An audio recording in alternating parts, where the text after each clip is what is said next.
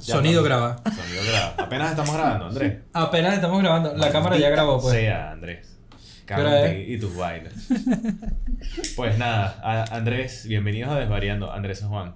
¿Cómo estás, Luis Fernando Guevara? Pues muy bien, porque hoy tenemos una invitada súper especial. Sí, la verdad es que ¿Quién sí. tenemos, Andrés? Arauzi Armand, bienvenida. Gracias. Bienvenida por Bienvenida, segunda Arauzi. vez. Sí, muchas gracias. damos la bienvenida otra vez, pero tenemos ya como tres horas hablando. Ya nos Ya conocemos. somos como si fuéramos familia. Muy bien, me encanta eso. Perfecto, Total. esa- ese también es un objetivo parcial del live, porque así ya sabemos ir al grano. Sí, buenísimo. Ah, Qué bueno. Bueno tenerte por gracias, aquí. gracias por, por invitarme, ¿Cómo no? No, por quererme tener por aquí, por abrirme este espacio tan bonito en compañía vuestra. gracias. ¿Cómo fue la experiencia con el live? Muy chévere, sí, sí, muy, me gusta porque fue muy natural. Y además nos encontramos con buenos amigos. Sí. Pues de ustedes, míos, Hubo de... mucha, hicimos mucha amigos rotación común. ahí. Amigos de todos. Sí, estuvo lindo. Eso es fino, eso es bonito. Se me pasó conecta rápido. Mucha gente. Se pasó rápido, este estuvo bastante ameno, sí. Sí. Ha habido otros lives que han sido un poco más pesados. Cuando llegan a ser tan largos, hay momentos que es como. Pero Sí. este fue como fue muy movido, hubo mucha gente, hubo mucha rotación, estuvo chévere. Fluyó súper bien, además me encanta Súper. la gente que es participativa. ¿no? Sí, pero Sí, normalmente sí, sí. tampoco son tantos. Pues este puntualmente hoy fue. no, Hoy hubo mucha gente que, que no solo que entró, sino que además participó y se comunicó y estuvo atenta a todo. Eso, a- además de, de, de todos nosotros. Mm. No Sí, solamente o tuyos, o tuyos Sí, o sí, sí, míos, sí. o, ¿no? No, de fue una todos mezcla. nosotros, fue De una todo. mezcla. Me encantó. Y la gente se involucra y se conecta no solamente, que, digo, con la parte de, de- de la red como tal, Ujú. sino que se conecta con uno, ¿sabes? Sí, sí, sí. en lo que sí. estamos, en la onda que estamos hablando. No sé, Eso me, me encantó, me encantó. Estuvo súper chévere. De hecho, eso es un poco lo de pinga del live, pues que en verdad tiene ese, ese, ese directo de con la gente. Ujú. Porque Sí. no es como el comentario de YouTube, sino que estás ahí, pues en vivo. Es ahí, es en vivo, tal cual. A la gente que nos esté viendo ahorita puede pasarse por el perfil de G-Pop 3 Pisos Bajos a ver el live con Arauzi, que es de, al final fue de dos horas igual, ¿no? Sí. Sí. Hoy habíamos dicho, vamos a hacer un live un poco más corto. Iba a ser de una hora, ¿verdad? Iba a ser de una hora, una hora y cuarto o así, y tres horas y media de live ahí. Nos lo gozamos muchísimo, me encantó. Y me gustan esas cosas cuando uno se las disfruta. Sí, Porque estás haciendo algo que al final es como que no estás haciendo porque debes hacer. correcto. ¿no? Sino, bueno, Sino que está- sencillamente se te pasó el rato. Está fluyendo y se está construyendo ahí, Eso es. en el momento. Eso me es. encanta. Y me encanta también que fíjate, esto es algo que tienen. es- bueno, hablábamos de las redes antes. Todo tiene su- sus pros y sus contras. Pero esto es algo eh, de las redes que es, mm, que es muy nota, que es muy natural. Yo, por ejemplo, siempre hice televisión en vivo. ¿Ya? Ok, ya, entiendo. Y, y me gustaba lo de en vivo porque, porque bueno, te captaba a ti tus movimientos. A, Te está llegando tu natural. No, no, Ah. un mo- Mosquito. Una mosca. Una mosca. Y, y, y bueno, pero no sé, como que en televisión hay cosas que tienen que ser muy... ¿no? Esto como es cuadriculado. una sí, como todo muy Mm. estudiado, tal. ¿Cómo es que se llamaba la ley esa que metieron en Venezuela que al final obligó a la gente que no podía decir groserías? Y... La ley de responsabilidad social. Ah, coño, ya, ya. Sí, sí.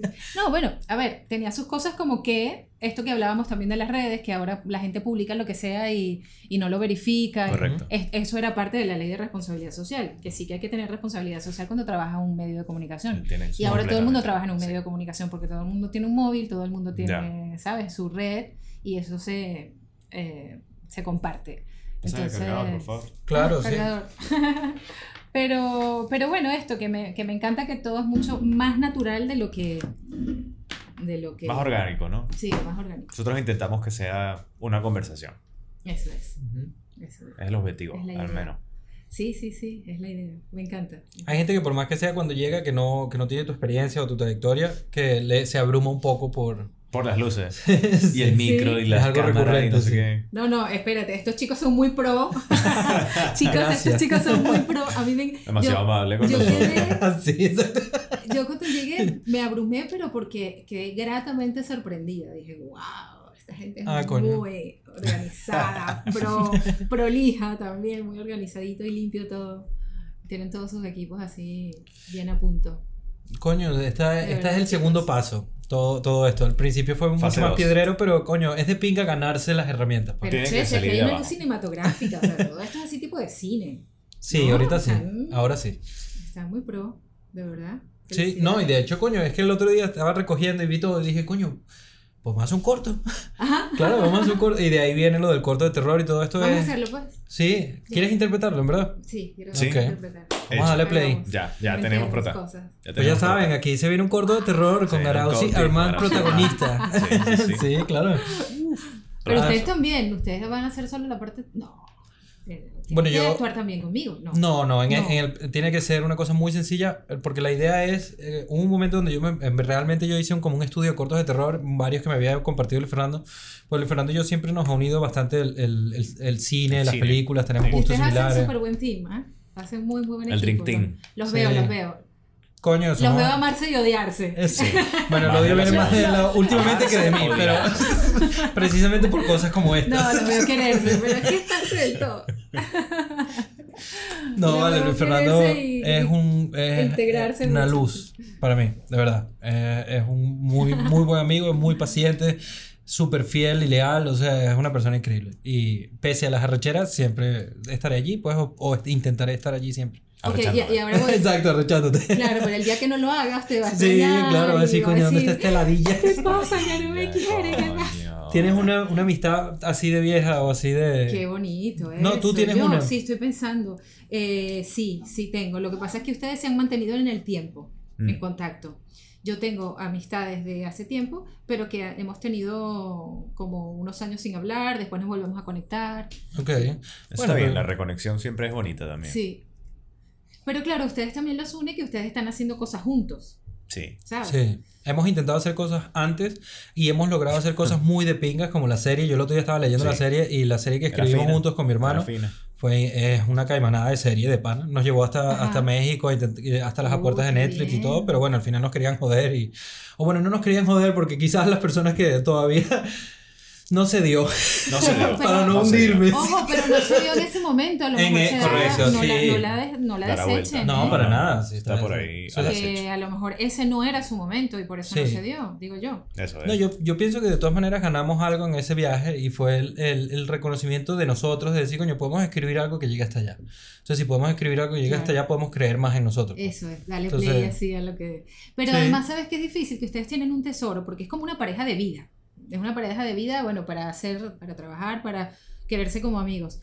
No siempre tú tienes unas ganas de algo, un proyecto, invitas a alguien que crees que puede hacerlo contigo y a lo mejor esa persona no se compromete o esa persona Sí, tiene sí. muchísimas cosas y quiere comprometerse pero no puede, no le da el tiempo. Entonces que ustedes engranaron varias cosas, ¿sabes? Como eso, los tiempos, sí. la manera de hacer juntos y cómo sincronizarse juntos y, y toda la parte creativa que unen también, eso es un valor.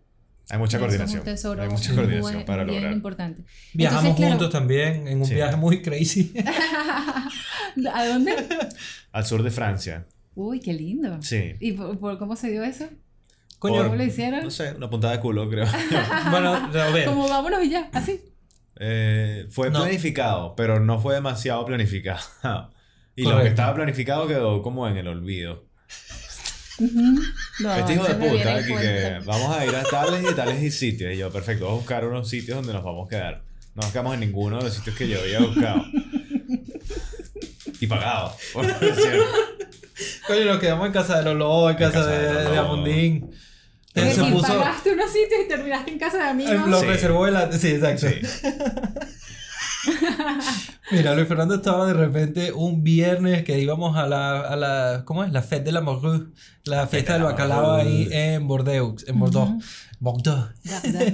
Y estaba ahí de repente a la una de la mañana bailando salsa con todas las francesas del pueblo. Las tenía A las jovencitas, lo- a las jovencitas. Lo que pasa es que hubo una vaina muy de pinga ese día porque había una generación, los dueños de la casa realmente, nuestros amigos eran más viejos que esa generación que estaba allí, que era como una roommate que tenían que era mucho más joven. Ok. Entonces ya estaba como con la música trendy, queriendo discotequeo, así, ¿sabes? Ese rollo como muy juvenil, no estoy, no, pero nosotros No, estábamos pero era como en una otro plan. onda pues, X, sí. claro. Y ustedes estaban en una onda Y. Pero no Luis sé. Fernando se puso a bailar con todas esas chamas y luego la- se fueron para el coño. Pues nosotros nos quedamos con el mago y toda la gente como... Sí. Nos fuimos Había con un bar que no había nadie, así muy de pueblo. Un tipo que vivía en, el- en la casa al lado y era mago. Hacía Qué magia con cartas y como que el tipo, me acuerdo que rompió una carta en cuatro partes, la quemó y la carta se pegó otra vez y yo todavía tengo esa carta en mi casa. Coño, qué recho, yo no Qué sabía que Brutal, Sí. Y después no me acordaba que fuimos como que a un al bar donde A el un tipo... bar ahí terrible. ¿Te acuerdas que uno que me empezó a decir que parecía un camello, un camello, y vaina, y se recharon con él? Era como un tipo, Porque era como un árabe, sí.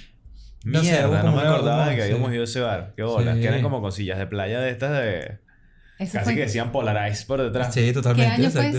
Eh, Eh, do- 2015, puede ser. 2015, 2016, 2015, 2016. Qué Verano del 2015 puede ser. Esas Verano cosas de 2015. los viajes, ¿no? Esas Sí. experiencias que uno tiene de viajes. ¿Cuál ha sido tu Yo- viaje así? Yo me he ido de viaje sola. Mm, De repente bien, así claro. porque, qué sé yo, me fui a San Francisco Qué fino. una Qué vez porque muy loco. porque una amiga andaba en la onda de que, mira, cuando cumplas años hay que hacerse la revolución solar y tal. Entonces, La que- revolución solar. Sí, es una cosa que supuestamente te hacen que cuando vas a cumplir años, dependiendo de tus proyectos que tengas, tienes que cumplir años en un sitio específico del globo terráqueo, Hmm. ¿no? Fino. Para que se alineen los astros de yo qué sé. Y ahora digo, Eso le encanta a Luis Fernando. Ya. Lo puedes ver en su cara en este momento. digo ahora, yo no sé, pero No, por lo menos me llama una la atención. Yo sé, o sea, a ti te gusta, a en verdad le gusta que la reche. Como es. Bueno, la idea, la idea era cumplir años en ese sitio, que te daba una localidad, etcétera, etcétera. Y era en San Francisco. Y ella lo sacaba y era en Ucaya. ¿Y eso dónde Ucaya es un pueblito que está a tres horas de San Francisco. No sé, tendrá como 100.000 habitantes, una cosa así. Y eh, es productor de vino, de vino, de este Oh. vino blanco californiano y no sé qué, ¿no? Bueno, vale. Entonces yo, ok, ya va. Y ella me dice, mira, estas son las coordenadas. Cuando vemos, eso queda en Ucaya. ¿Qué? Ucaya, ¿dónde es eso? Bueno, yo veo, ah, mire, San Francisco está aquí. Oye, yo no conozco San Francisco. Bueno, entonces lo que hago es que me voy a San Francisco para irme a Ucaya. Pero ¿sabes cómo había que ir a Ucaya? San Francisco vas en avión y tal, no sé qué. A Ucaya había que ir en el Greyhound, que es un Ah, autobús. la mierda, los autobuses estos larga distancia. Que tienen el perro, Sí, ¿sabes? Que sí, sí, sí, sí. Mierda, qué fino. Yo creo no me viene nada a que la como cabeza los, ahorita. los ser que ejecutivos en Venezuela. Ok. Los aeroexpresos ejecutivos. Ah, la figura como del perro así El perro que tirado salta. azul. Así, Ese ok, ya. es. Que son unos autobuses plateados con Sí. azul. Que son como, o sea, de película, pues. De... Total, Eh, es que lo he visto en las películas de... Sí, Yo pero siempre quería montarme en una vaina de esa, qué fino. es que no llegaba más nada a Ucaya, no llegaba Qué más nada. Entonces me monto el día, mm, creo que era el, el 5, claro, yo cumplo años el 7, 7 de diciembre, tenía que estar el 7 de diciembre ahí. Reservé un Marriott que hay, tal, chiquito, lindo, no sé qué. Bueno, y me voy en mi Greyhound. Y claro, todo el mundo me veía sola y la gente me preguntaba. Además cayó, fue de noche y cayó una lluvia loca Mm. fuerte. Y la gente me preguntaba, ¿y, ¿y tú? ¿Y a dónde vas? ¿Y estás sola? Y tal. Y yo les contaba, sí, ¿cómo? Sola. Y me dice, uy, qué valiente, porque además estaba lloviendo. Y cuando llegues allí, ¿dónde vas a llegar? Bueno, total que nada, yo llegué con aquella lluvia y tal. El hotel quedaba caminando como a cinco minutos. Pero Ah, porque te, te hicieron sentir que era peligroso o curiosidad ella. Sí, la gente le daba curiosidad de que yo Ok. iba sola. Vivirían 15 personas en ese pueblo y todos irían siempre en ese autobús y de repente hay una persona que no conoce. Exacto. Y Le sola, hubiese no contado tenía el nadie cuento. al lado. Había, no- había un señor con un perro que paseaba con, con el perro. En el pueblo. No, en, En el, el en el autobús. Ah, ok. Porque él se iba a su pueblo con el, con el perro. Claro. Ok. Y, y además que a ellos les, les daría cosa también ver una mujer sola. Bueno, yo estaba también, ¿sabes? Más jovencita. Y, y esta que va a hacer allá. Y con esta lluvia y de noche, ¿no? Les daba como, me querían como cuidar. Bueno, qué bien, coño. Sí, súper lindo, súper Sí. lindo. Yo llegué, bueno, a mi hotel y tal. Esa noche me acosté a dormir. Al día siguiente eh, estuve un poquito por el pueblo y todo esto. Y, y me encontré que había como un, ¿cómo es que se llaman estos carritos así de antes? Un, un, un tranvía. Era como un tranvía y todo, Ok. ¿ok? Bueno, y el día de mi cumpleaños dije, "Ay, me voy a hacer un paseíto con el, con el tranvía por el centro. Entonces, cuando me monto, como era diciembre, había una señora gordota así, vestida de Santa Claus, manejando el tranvía. Ok. Y también como me monto sola me pregunta, ¿y tú de dónde vienes y de dónde eres? ¿Y estás sola? Coño, les, habrá- les decías que eras de Venezuela o se les habrá Sí, sorprendido, ¿no? les decía que era de Venezuela. Qué bola. Ok. Entonces a ella le dije, bueno, vengo a celebrar mi cumpleaños aquí, hoy es el día de mi cumpleaños. Ay, qué lindo, feliz cumpleaños y tal. Bueno, cuando le digo, déjenme, esta, eh, déjenme, déjenme en la estación, qué sé yo, tal, porque dije, ay, aquí me voy a ir caminando un ratico. De pronto yo me bajo, chao, gracias, y me bajo y doy dos pasos y empiezo a escuchar atrás de mí, Happy birthday to you, Qué bonito. de unos niños. Ok. Cuando volteo así para ver, era una imagen de película. La salida del autobús así, con las caritas de los niños puestas así, ¿sabes? Ujú. uno arriba de otro cantando mi cumpleaños. La señora los había puesto a cantar cumpleaños. ¿Qué? Qué bello, ¿no? Súper bello. Y bueno, después ahí caminé, vi un restaurante que me, me encantó y les dije, mira, ¿puedo reservar para esta, para esta noche? Y, y esa noche me fui a cenar para mi cumpleaños. Yo solita, tranquila, súper bien. También a Italia me fui sola a estudiar ¿Qué italiano. Ah, coño, Luis Eh, Fernando habla italiano. Bueno, Luis Fernando habla cinco idiomas. Oh, Sí. qué lindo, qué lindo, me encanta eso. Yo no, yo solo español, inglés y un poquito de italiano. Y francés entiendo algo. Ah, bueno, coño, pero. Algo entiendo. Pero sí, me fui a estudiar italiano también yo sola y terminé haciendo una pasantía y terminé siendo tutora de una, de una chica que, que mandaron a estudiar me- menor de edad y nos fuimos de viaje las dos. ¿Dónde estabas en Italia? En Florencia, Ah, qué bonito. sí. Me encanta Florencia. Bello, precioso. Me encantó también. Una ciudad súper mágica, ¿no? Sí, sí, Con sí. todo ese Es arte. especial. Yo no he, yo he ido fue a. Roma, pero no he ido a Florencia. Y de ahí fui a Cinque Terre, Mm, que es precioso. Sí, No lo conozco. Pueblo. Es un, sí, y en la costa, ¿no? es una en la costa. Sí, precioso, porque era un paseo que Igual Que al norte o al sur. No, no, no, es, es la Toscana. exacto, Son los exacto. pueblos que están en la costa de la Toscana, que son todos estos pueblos que se ven como una, como una pequeña bahía, y entonces como que la ciudad es alrededor de la bahía y son casas y casas y casas. Y casas en toda la montaña. O sea, súper bonito. Pues. Súper bonito, colorido. Las casas de colores. Ujú. Película, ¿no? Total. Yo, yo no estuve en. Cinque Terre, pero estuve en uno que está, creo que es un poco más al sur, que se llama Porto Santo Stefano, que es similar pero más pequeño. Ok, Y he conocí escuchado. a, o sea, fui a quedarme en casa de un amigo italiano y él tenía un, un barquito, Ujú. Le decían el capitán, el, el capitano, Sí. y nos sacaba a dar vueltas en el barquito por ahí, había Uy. como calas y eso. Y Pero medio dinghy o, o medio peñero. Era como una lanchita, Ah, vale, ok. Está bien. una lanchita, y súper divertido, súper Mm. bonito todo, súper amable. Me hiciste recordar Morrocoy. Coño, Morrocoy. Morrocoy y los peñeritos que te vendían el... Coño, hablando de, de ¿Ah? Peñero, pásame una guerra, por favor. ¿Sabes? Nunca, nunca estuvieron así en un bajo y te pasaba la, el peñerito y te vendía el, Pero Sí, el sí, coctelito de estabas en la ostras. playa, dice. Claro, Sí, sí, claro. sí, Sí, claro. qué rico. Y además era, era muy cómico porque te, tenían el coso para la tarjeta de crédito. Claro. Y el que te vendía los cócteles, Sí, sí, sí. Todos eran unos barquitos que pasaban ahí, el peñerito y tal, y tú así en la playa con el agua hasta aquí, sí. ¿no? He dicho que... Que bola Morrocoy, coño, Morrocoy se extraña. Morrocoy. O tú en la lancha y entonces, ¡epa! Bueno, cómo me sí, gustaría ir a Morrocoy. Qué rico. Mierda. Morrocoy es precioso. Yo una época que, iba bastante. Sí, Iba yo a Morrocoy he ido burda también, semana sí, el otro también. Luego la otra costa que fui fue a, o sea, Puy Puy, Medina, eh, Cumaná, ¿no? Ajá. Ujú. Que es distinto, pero también es increíble. pues. Sí. Es un poco más salvaje, quizás, esa costa. Es También más un poco más malandraje allí. O sea, de narcotráfico eh, cerca, pues. Ah, no sabía, pero salvaje también de naturaleza, digamos, Sí, el mar es con olas y... Sí, ¿no? también. No, y es como medio selva, pues. O sea, medio. Claro. Yo ahí sí que no estaba. Sí. Quería, íbamos a ir, pero no logramos cuadrar un viaje, no me acuerdo por qué. Y Adícora. Adícora sí, pero Adícora es... Sí, por Morrocoy, al lado. Sí. Sí, un poquito Sí, más yo allá. no conocía. Dícora. Eso es. Es burda bonito, pues. Sí, bueno, en Venezuela hubo cosas que no conocí, pero hubo cosas que conocí. Fuiste al. Amazonas. a- Fui a la Gran Sabana, fui Qué a. Canaima, Yo no he ido. sí, Los Roques, Margarita, La Tortuga, Morrocoy, sí, sí, bastante. Apure también, paseo así en el llano, con ¿Los Andes? y no sé qué. Sí, los Andes también. Bueno, Eh. porque eh, en Mérida fuimos una vez a grabar en Televen una cuña de Navidad. Y esa fue la primera vez que fui a Mérida. Como la- alguna canción o algo. De estas que salen bailando. Sí, ¿te acuerdas? de lo- Claro. Tú sabes que cuando yo, cuando yo llegué aquí, eh, bueno, y el- en diciembre pasado, que el 24 y el 31 ves que hacen esos programas de Navidad, igualito, yo pensé que eso había desaparecido, porque en Venezuela llegó un momento que ya no hubo más producción de nada y como que las redes sociales ocuparon un poco la, el Ok, protagonismo de los medios de comunicación, ¿no?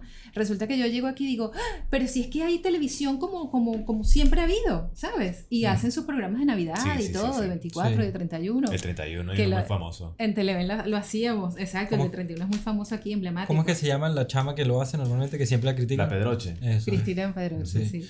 Pero este año fue interesante porque este año hubo un Twitch paralelo con uno de los youtubers o, o streamers más famosos Sí. que se llama Ibai, ¿no? Ah, no Y entonces sabía. eran como las campanas con Ibai y creo que tuvo más audiencia que Pedroche. Qué loco. No lo sé, quizás es una barbaridad, pero sé que sí fue Sí. No, no sé. por lo menos bastante, bastante pues. Mira, mientras Voy a hablando, busqué Ukiah. Yukaya. boom, y estoy viendo fotos de Ukiah. Sí. Está bien bonito. ¿Cómo era? Es bonito, viste que es un Como pueblo de, de sí, mucha naturaleza y muchos viñedos. Lo ponemos aquí. Muy lindo. po- Pones ahí Hola. el link a la página de Ah, sí, en la. Coño, muy bien, sí, en la descripción Por estará poner. seguro, sí. Lo quiero aquí, Andrés. claro, ahí no. que esa, esa es una joda. Luis Fernando quiere que ponga de todo. En no el- pone en nada. el- No quiere colaborar. Bueno, pones Ucaya para que la gente se entere. Y, ah, bueno, y después volví otra vez a San Francisco y terminé mi periplo ahí, Sausalito, que es un pueblito muy lindo en San Francisco. Eh, bueno, típico que vas a ver a Alcatraz, ¿sabes? Esas, Sí, atra- claro, esas sí, sí. atracciones Coño, qué así. fino, vale. Sí, coño, Un un viaje de, al- a, a, a cross de Estados Unidos estaría muy de pinga, pues. Cruzando todo Estados Unidos. Yo hice uno en motorhome desde Miami hasta Washington. Coño, pero Mierda, eso qué es, fino. sí, de derecha a subiendo izquierda. ¿no? solamente ahí, sí. Bueno, de, No, no. de No, abajo de- arriba. sí, de claro. sur a norte. De sur a norte, Sí. exacto. De abajo arriba. Yo hice, pero con mi familia, no yo. O sea, ¿tú cómo lo hiciste? ¿Cómo fue el, o sea, fue, cómo fue ese viaje? Es- ese fue en, en parejas, con amigos, en parejas. Ah, Éramos varias parejas. Ok. Sí. O sea, fue, mucho más. de- eso es lo que yo quisiera hacer ahora, exacto. sí. El, no, yo mi pa- con mi- la familia hicimos desde Miami hasta eh, Buffalo. En un, sol, en un solo día de regreso y Mierda. dos días de, Qué de ida. Sí. Mi Por eso es que te gustan a ti esas coñizas de que vas en un carro. A Andrés le gusta viajar. Para Andrés viajar es ir en el carro. Y rodar no, y rodar. no llegar a un sitio. No, ir en el carro. Punto. Y vas viajando y vas viendo. Ah, Sí. bueno, en el Renfe No, eres pero feliz. sí, siempre nos pagamos. ¿O no? Lo que pasa No, es que es muy 15 minutos exacto. ya. Pero ya no. Bueno, sí. desesperado. Viaje desesperado. Sí, hay que hacer sus paradillas. Lo que pasa es que en ese viaje de Francia yo quería, yo quise comprimirle cosas que yo viví durante 15 días en otro viaje al sur de Francia. Yo quise comprimírselo a él, la- la- los lugares más de pinga en 5 días. Entonces, claro, fue el, el día en el que yo manejé, porque él, él me dejó manejar un solo día. Horroroso. Y Eso era como un, un crucero en tierra, ¿no? Que te dejan. Mira, el único día que manejó, yo me desperté porque me había quedado dormido y estaba mareado de como iba manejando este de aquí. Ña, Sí. Ay, Lo odio eso, fue- odio Lo eso. mejor fue, mira, o sea, después de un día larguísimo, porque fue un día que recorrí, mira, fue como desde Bordeaux a Toulouse, de Toulouse a, a Cahors, de Cahors fuimos a San Cirque La Popí, luego fuimos a Rocamadour y luego bajamos a Villeneuve. Entonces fue una, fue una caimanada de día, ¿no? Pero entonces... Que fue el día que nos encontramos al perro. Eso es lo que te iba a decir. íbamos bajando, íbamos en el, en el coche, ya yo me sentí un poco mejor. Y de repente como que íbamos por una calle pequeña saliendo de San Cicla Popí. Y hay un perro en medio de la carretera. Y nosotros, ¿y qué este perro? Bueno, como somos subnormales, nos bajamos, dijimos, perro, súbete. Nos llevamos al perro. Nos llevamos al perro como a dos horas de donde estaba. Y cuando llegamos ahí tenía una tarjetita y le decimos a la dueña de la casa donde nos estábamos quedando que llamara. y resulta que nos llevamos al perro de la puerta de su casa. Ay, ay, ay, ay. Y fue como que desde. Higuerote para La Guaira, ¿no? Sí. Así la distancia que recorrió el Y perro. el tipo, Kike, ¿pero qué es esto? ¿Por qué se llevaron a mi perro? Kike, bueno, no sé, que lo vieron en la calle. Y sí, es que él se escapa a veces, pero estaba ahí al lado donde lo recogieron. La señora en lugar del libro este, ¿quién se llevó mi queso? ¿Quién se llevó mi Eso, perro? ¿quién se llevó a mi perro? A mí me dio una risa porque Luis Fernando ese día estaba enratonado estaba, y esa carretera era súper eh, sinuosa, ¿no? Súper sinuoso. Sí, y entonces, claro, yo iba ¿Y cholísima. él cómo maneja? Porque sí, así. No, pero yo estaba apurado ese día porque queríamos llegar a la hermana de Lolo, que era donde Hay que llevar diversión, diversión. Y Entonces, claro, él estaba mareado, yo estaba, eh, yo estaba manejando eh, muy... eh, terrible. no, no, bueno, sí, exacto, terrible. Y el perro estaba detrás de él todo el viaje. No, pero, Como pero- no, no no. te pararon por manejar terrible. No, porque esas son secundarias en, un pue- en Ah. pueblos así, o sea, ahí no hay, de- ahí no hay policía. no hay ni radar. No, no, no. Ya, hay ya. nada. No, no, no. Lo único que hay es que... y es la segunda vez, porque en el viaje anterior eh, recorrimos esa misma carretera, más o menos en esa misma tónica, queriendo llegar al mismo lado, y la otra persona que me dejó manejar también se sentía junto. Entonces, Casualidades, Andrés. claro, pero es como si no yo, sino ciertos lugares a veces eh, No, lo no, hacen sí, claro. capturar algo, algo en la repetición. ¿Sabes? Como eso no se detiene algo para mí, es como... Y no Pero- evaluar que quizás manejas terrible.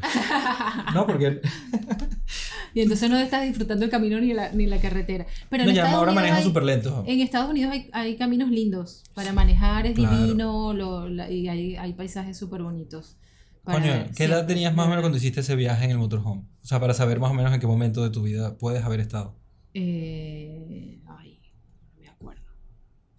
Como 27. por ahí. Vale, ok, eso es un buen viaje. Un buen momento. menos. Sí. Un buen momento, o sea, 27. un momento de mi vida, ¿no? Los 27 años, más o menos, sí. Y, y paramos en Carolina del Norte, Carolina del Sur, que son todos los pueblitos. Ah, bueno, en Georgia antes. eh, sí, Carolina del Norte, Sur. Washington, que además, qué pasada en Washington. Nos Sí. quedamos. Porque, claro, normalmente con el motorhome alquilas tu puesto en, en, en los campings, ¿no? Donde te Ok, conectas sí. con el agua, te conectas con la luz y tal. Bueno, en Washington llegamos a nuestros campings, pero te dejaban ir por toda la ciudad en motorhome. Entonces nosotros así pasando en la Casa Blanca, con En motorhome. Qué fino. mastodonte porque era grande, ¿sabes? Éramos Sí. seis personas, entonces Claro, tenía claro. que ser grande. Y pasando en plena ciudad con el gozo ese, que lo estacionas ahí en un sitio y te bajas y caminas en aquel momento, no sé, eh, ahora cómo será, si estará más crowded, pero... eh, pero Bueno, ahora hay en unas rejas más grandes y no sé chévere. qué. Y no pudimos seguir a Nueva York porque ya la nevada tenía caminos cerrados. Uh. Fue Mm. diciembre, enero. Qué fino. O sea, que fue un viaje de invierno, claro, me lo estaba imaginando de verano. Sí, fue... Pero de invierno es de pinga también, pues. Mierda, de invierno. A mí me estresa manejar con nieve. Sí, Me claro. produce profundo estrés manejar y que esté nevando. Sí, pero bueno, igual allá no te abren ningún camino si no es safe, Mm, ¿sabes? ya, claro, claro. Sí, Pero este, creo que es por inexperiencia, me imagino. claro. Bueno, estuviste aquí en la Nevada el año pasado, ¿no? Sí, preciosa. Marico, eso fue un coge culo, pero a Fue nivel de carro. Ya. Y sí, también sí. de desastre, pues, pero de carro fue un coge culo. Sí, sí. No, bueno, nosotros pero salimos a pasear y veíamos a la gente intentando conducir Sí. y era imposible. Es Era que había como ¿pero de ¿Qué todo. te pasa? porque por mi casa toda la calle. No, que- pero no se podía. Pero la gente lo intentaba. Ah, ya, ok. Nadie ¿Qué le te pasa impedía que a la lo gente intenten? intentarlo. Vimos a uno intentando salir de un garaje. No podía salir del garaje, ¿sabes? Patinando. Sí. Y vino una gente y le ayudó. Y uno diría, pues, si saliendo del garaje no lograste, devuélvete, amigo. Claro, No, párate, dijo, quédate ahí. y Salí del garaje, perfecto, voy. Cinco metros y se quedó otra vez pegado. Claro. Era como que, pero es bruto. O sea, te pasó por bruto. Bueno, porque en Madrid no nieva, no hay, cos- no hay No, cultura claro, de esto no. de cadenas y todo No, y eso. fue rolo de Nevada. Sí, O sea, de Rusia verdad. esto. Sí, sí. Ya Fue ves. fue una tormenta de 50 años de tiempo de retorno. Tremenda que- Filomena. Sí. Fue tremenda. Yo me la disfruté un montón. Sí, yo también. jugar, no sé y por la casa lo que había era la gente tratando de esquiar, ¿sabes? Sí. Había gente que sacó sus Ok, esquís. sí. Yo los vi, yo los Muy vi también. Vídeos, sí, virales, medio virales, pues, de virales Sí. de Sí. España. Sí. Los días después, no tan divertido. No, No tan ah, divertido. no, mu- mucho pichache en la calle. Sí, no había autobuses, no se podía caminar. Yo no me llegué a caer, pero creo que me doblé la espalda un día. ¿Se Yo no. cayeron? Sí, no. Yo no me caí. Ahora que No, yo nunca me Yo me caí. lancé en la nieve. Ah, sí, claro, pues O sea, en la nevada. vaina así y me puse a jugar y me lanzaba en la nieve. Qué rico. Y a- y te a- caíste? ¿Cómo? ¿Te caíste? No, me doblé, me doblé el pie, o sea, pero como los seis días que todavía estaba ya como hielo. Ah, ya, ya. Sí. Con el hielito que es Sí, matador. Y ahí me Sí. resbalé en una y me, me recuerdo que me dolió la espalda ese día, sí. Pero no, no me caí, pero marico, Wow. muchísima gente se cayó. Y algún, algún viejo se fracturó la, alguna cadera. Más de uno tiene que haberse matado por eso. Sí. Coño, sí, claro, lo que pasa es que no quería ir hasta allá, pero... sí, Tú burlándote, Andrés. No, no me estoy burlando. pero- Te estás riendo. No, no, no. Te O sea, coño, pero porque la muerte es parte de la vida. Ahora pues. también odias a los viejos, Andrés. No, para nada. De hecho, la película esa que que vi me... sumártelo, Andrés. No, la lista, la lista negra. Misógino. Antisemita. Estos son los amigos. Islamofóbico. Sí, no, el Racista. Ajá. Eh, ¿Cómo se dice cuando la gente odia a los viejos? Tiene un término, ¿verdad? Ageist en, Sí. en inglés. Eso fue, yo lo No escuché en sabía. Irlanda hace como un- la última vez, la, la vez que fui para Irlanda. Pero no te pasa eso, no. No, no, tienes- no, tienes la- cara de que- no, tampoco, no, tampoco No. soy antisemita ni Sí, nada. eres buen- de buen corazón. Sí, no sí. tiene cara de nada de eso que dicen. Engaña, eso engaña. no, no creo. No, pero qué lindo viajar. Bueno, en Montreal estuve a menos 26 grados con una nieve. No. Verga, qué bola. No, no, no. Que metías el pie y era como. Uy, no, qué horrible. Menos 26. menos No, y te tienes que 26. tapar la cara, ¿no? Sí, es. De hecho, la cara se me congeló. Llegó un momento que la cara se me congeló. Y entonces, era para articular, me pesaba muchísimo y tenía que abrir la boca, cosas que uno normalmente no, no se figura. no- Sí. Exactamente. Ahí era como, hacías un esfuerzo. Y se me congeló la cara así como un- de un lado. Iba con una amiga, Daniela, que también, ella es una O sea, amiga pero eso está terrible, ¿no? tiempo. O sea, eso no fue, no fue agradable. No, no, no, eso fue terrible. Y de repente, claro, pero se te congela en el momento, no, no, no fue una parálisis, sino la congelada del, Mm. del frío. Ok. Entonces lo que hicimos, Montreal es una ciudad súper bonita. Tiene como una mezcla de europeo con americano, o norteamericano, mejor dicho, y latino. Y justo estábamos en una parte que llaman el underground, que hay tiendas y hay toda una ciudad abajo. Mm. Nos metimos ahí, porque no podíamos aguantar el frío. Nos metimos Claro. un rato, se me descongeló la cara. pude volver a hablar, igual porque como hacía frío tenía que articular Eso es lo más frío que has estado. esfuerzo. Eso es lo más frío que he estado. Sí, es que yo creo que de ahí. Mierda, menos 26. Está difícil ganarle. No, pero sí ¿Cuánto hay un pueblito Yo más no, arriba que se llama. Fliflón, que llega a menos 40. La mamá de mi amiga vivía ahí. Ahí se te congela, ahí sí No, pierdes, ahí se te pone sé negro, ¿no? La cara. Es que, es que ya yo no sé si hay diferencia entre ¿No? menos 26 a menos 30, menos Llega un 40. momento en el que ya es como que, bueno, que todo es horrible. Que ya no, exacto, que ya no sientes la Pero Yo no creo que he sé. escuchado eso, sí. Yo lo más yo. frío que he estado es, creo que es menos 8. Y era asqueroso. Sí. Menos Aquí, Menos 8, no, no. sí. Estuve en Nueva York en el 2000 y había una nevada y, y era eso, menos 8, menos 10, una cosa así, más el viento. Ya, Nueva York también, cuando, cuando cae nieve. Y bueno, eso fue hace 21 años y me acuerdo todavía del frío que pasaba. Y además allá tienes la sensación del, del viento. El wind chill. del- sí. Eso, el windshield, que te lo hace como bajar Horrible. hasta 10 grados. Horrible. Menos. Pero Fortísimo. prefiero eso Sí, a los todo. peores calores que he vivido. Yo creo que prefiero los fríos más chungos que he vivido a los Sí, peores ¿verdad? calores que he vivido. Sí, Coño, pasó una temporada en, en el desierto en Abu Dhabi, ¿no? Sí, en Emiratos Árabes, en el desierto. Ay, Currando ya, estaba currando ya, sí. 50 y pico de grados eh, en el verano, pues. ¿Qué? Horroroso. La verdad que eso fue una experiencia eh, heavy, ¿no? Interesante. O sea, pero fue como character building. Sí, bueno, o sea, no la descarto, pero no la repetiría tampoco. Está bien, sí. ¿Y qué sentías en el cuerpo? ¿Qué, se- qué te pasaba en la Mira. piel? Eh, lo que yo siempre recuerdo y que siempre comento es que yo trabajaba en un edificio y como que para ir al comedor tenías que caminar, qué sé yo, 15 metros para llegar a otro edificio que estaba donde estaba el comedor. Y estabas con aire acondicionado siempre a tope. Cuando salías, te ponías lentes de sol y primero es que todo te, te encandilaba. Porque como todo es eh, hormigón o concreto y arena, pues la luz te entra por todos lados. Y sentía el calor en los párpados. Uy, sí, O sea, sentía las Sí, pestañas horrible. calientes. Era como que... qué fuerte. Como cuando abres el horno, ¿sabes? Sí, Mm. Literal. qué admirable esas personas que viven allí, ¿no? Sí. Sí. Tienen que convivir con eso Sí, día a día. Coño, lo que tú hablas de los obreros que eran indios y que eran... Sí, una- sí. A ver, yo, yo trabajaba de ingeniero, estaba en una oficina ahí con mi aire acondicionado y te- de vez en cuando tenía que ir a, a la parte donde estaban construyendo y bien. Pero hay gente que estaba ahí afuera Son todo muy el puto cómodos. día. No, se me va para atrás con el cabello. Uh, se van así para atrás. Y esa gente sí que la pasaba feo. Esa gente sí que mis respetos. De verdad que no les tratan como seres humanos. Sí, es un pedo esa vaina. O sea, Pero son duros, qué pues. fuerte, Muy duro, muy duro. qué fuerte. ¿Sabes que a mí el año pasado aquí, porque Madrid es medio desértico, de Sí. lo seco. Correcto, sí. Bueno, yo, yo, yo ¿Te sé- sangra la nariz eh, o No. te sangró, no? No, en realidad no llegó a ser, pero sentía como que la piel hacía... A mí sí me sangró cuando llegué, por eso lo digo. Sí, yo sufrí Ah, fue ¿sí te de pasó eso? la piel y me daba picazón horrorosa Eso, durante dos eso también me pasaba. Me daba picazón. El año pasado me daba picazón. mm, Sentía como que la piel, pero la sensación tal cual así. Sí, ¿sabes? Cuando, cuando se seca, que como que se chupa. horrible. Sí, sí. Eso. Horrible. Y Coño, es que en verdad. Caracas... es como que Súper era-. En la playa, nada. moverme era como pesado. Moverme. Ah, bueno, en pero eso el es por el calorón. calor. Sí. Sí, es como, estás así como huevoneado, sí. Sí, sí, sí, te Es como que Te. Bueno, es lo mismo que me pasaba con la, con la articulación de la boca en, en Montreal, que les Sí. conté, pero en este caso con el cuerpo, que era como pesado mover un brazo, levantarte o lo que sea, era pesado. Sí, sí lo es, sí. Es, bueno, Yo, mira, yo el primer apartamento que, en el que llegamos a Madrid no teníamos aire acondicionado.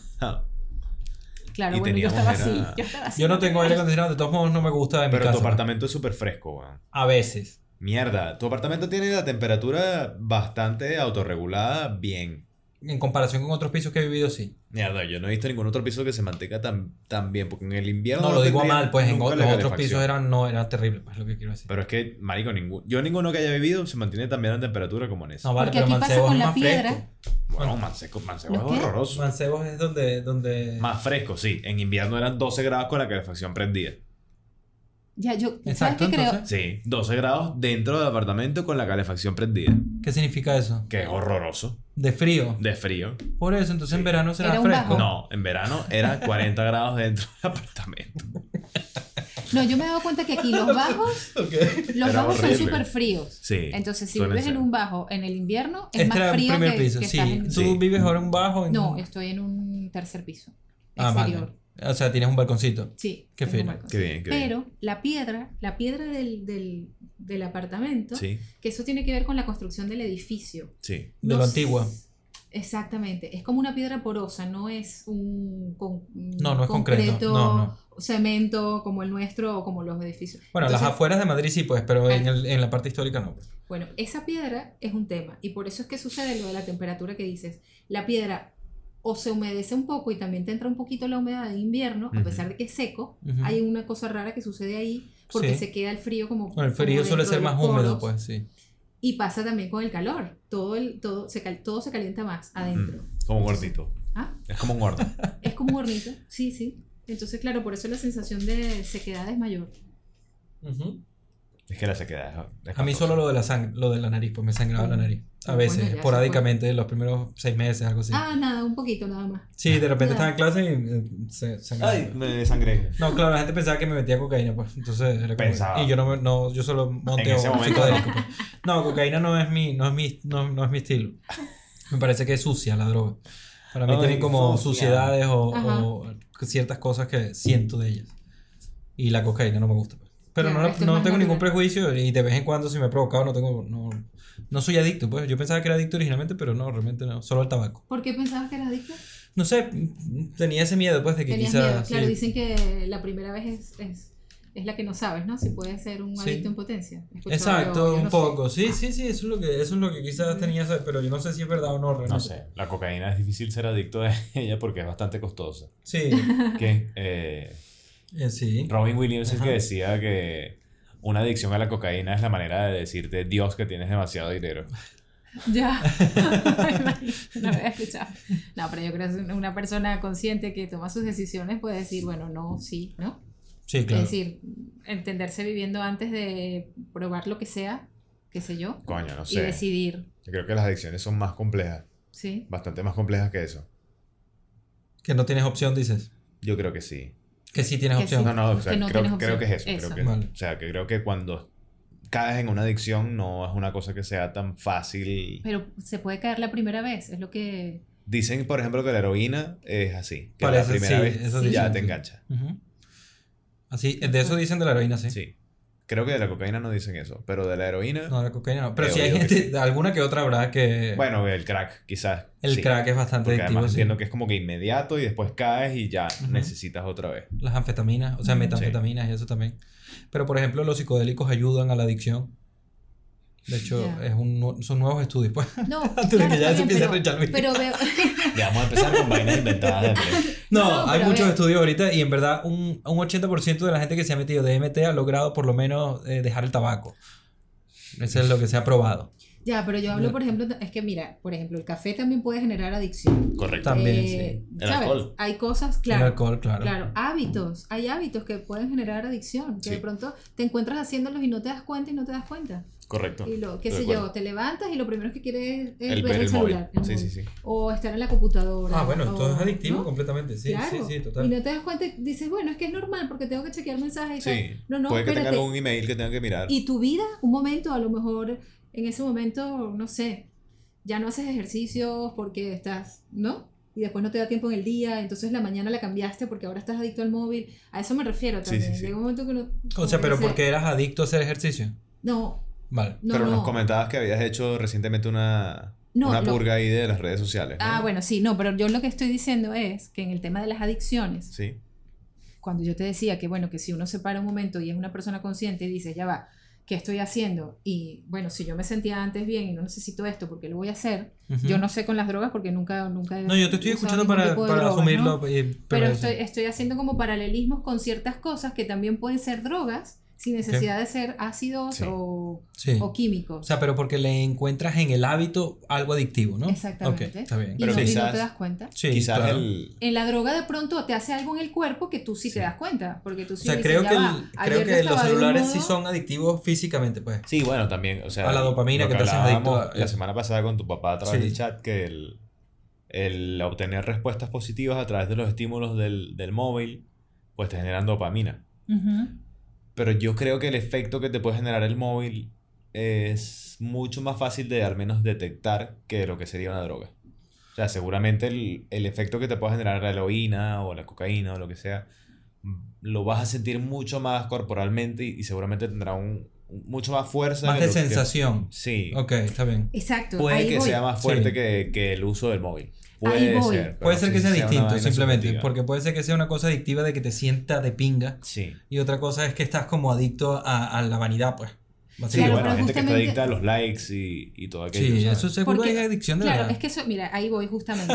Porque yo no Te sé. apasiona la de- No, pero es el que me tema de parece las redes. interesante Ok. analizar estas cosas. Sí. que no tiene que ver con las redes, sino en este caso, sí, es, a eso yo me refería. Si en este caso, por ejemplo, una droga, la, la que sea, eh, tú ya la puedes sentir en el cuerpo porque es más inmediata la sensación y sobre todo el cambio que te genera, ¿verdad? La adicción a los devices, por ejemplo, no te da esa sensación en el cuerpo tan inmediata, sino que dormidamente te va, es como lo que dicen Sí. del sapo que lo ponen a calentar en agua caliente y cuando vienes a ver ya está casi-. Exactamente. Entonces, digo yo, no lo sé porque no, no tengo, no, como les na- digo, no soy somos- virgen. nadie es no experto en nada aquí. en nada. Pero Ese ha sido uno de los taglines. ¿Por qué lo de las drogas no se puede detectar más rápido y decir, no, quiero parar? Porque entonces, Lo que pasa es que las drogas... si ya lo sientes inmediatamente en el cuerpo y luego cuando estás sobrio y bien, mm, te sientes en el momento anterior y dices, bueno, ya va, mi cuerpo normalmente es así y tal, entonces debe ser una, una adicción a la sensación que te da, ¿no? Claro, es que es eso. Claro. Ujú. Pero tú sabes que esa sensación no es una cosa sana, es una cosa químicamente generada. Correcto, pero no siempre tienes la capacidad de analizar eso. Ya. Y ni Claro. siempre tienes la necesidad ni la voluntad de querer analizarlo de esa manera. Muchas También, veces sí. puede que tus situaciones a- del momento te pesen tanto que esa sensación de bienestar te consuma, ¿sabes? Y tú digas, necesito volver a esto porque es lo único que me ha hecho sentir bien. Porque te evade de otras cosas. Correcto, sí. Correcto. Claro, entonces en la evasión y en el hábito está la adicción. Por eso es que me suena raro de que algo sea, puedas ser adicto por primera vez a algo. Mm. Coño, aparentemente, que aparentemente la heroína es tan de pinga, es simplemente tan de pinga. Que te quieres sentir así súper bien. Yo no me metí heroína claramente, pero cuando, me esté, antes de, cuando esté viejo ya me voy a meter. Yo creo Para que decir, lo No, ya, no, pero para sentirlo. No, no, no, para mí no es vender, sino vivirlo. No, no vender, sino vivir lo que decir, bueno, lo hice. No, No, no, no, va tanto de, de- de- A mí no me, no, nunca me... En general no me nace compartir las cosas, las vivo yo para mí y ya, pues. Ok, ok, ok. Excepto lo del DMT que sí creo que... eres como el promotor del DMT aquí en Mm, pero Lisboa. con, Pero con- ¿qué es el pero con, DMT? con mucha, Andrés, mucho cuidado. Mi ignorancia. Usted.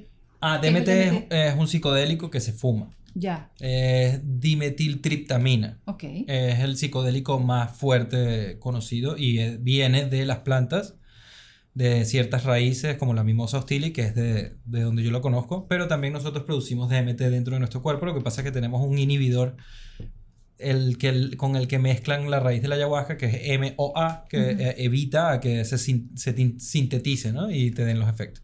Nosotros producimos en el...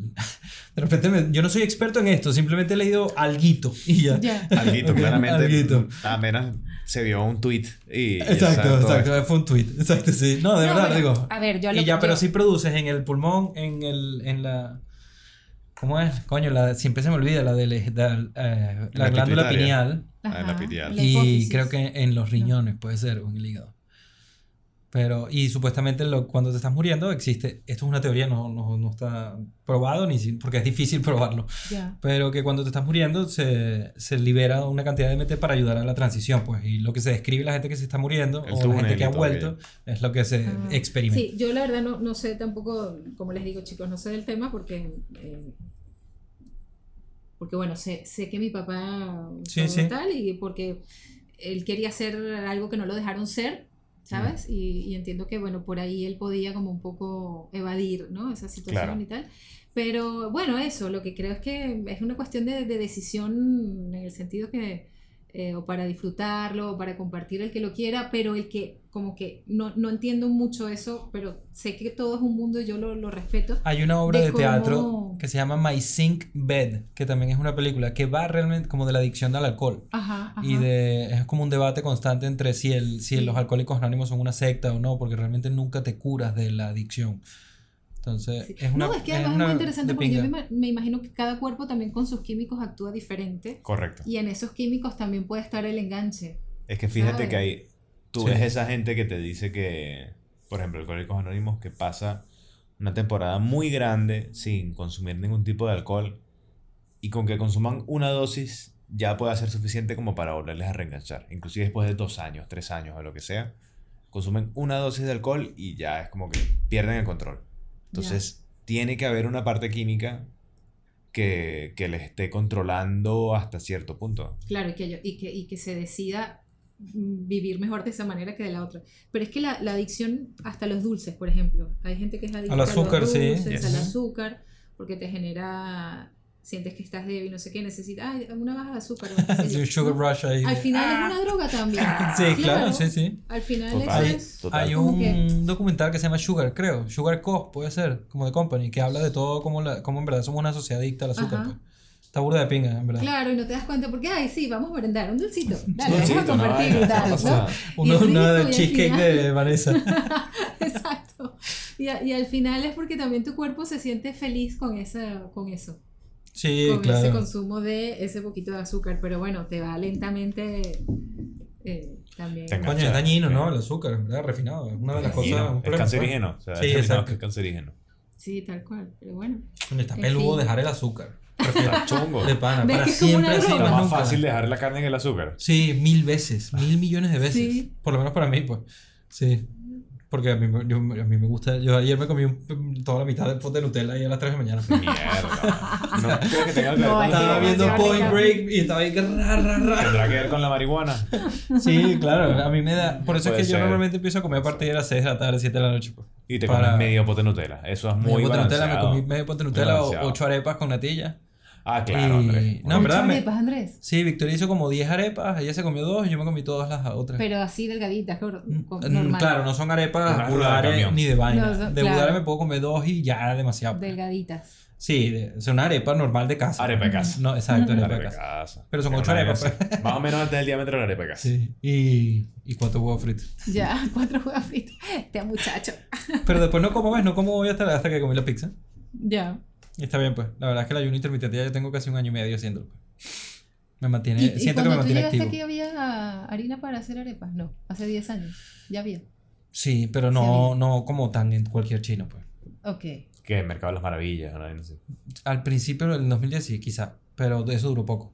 O sea, quizás ya después en, en habían que si chinos en embajadores en la que, o sea, en embajadores que ya tenían harina pan porque eran un poco más barrios más latinos, o sea, más como tal.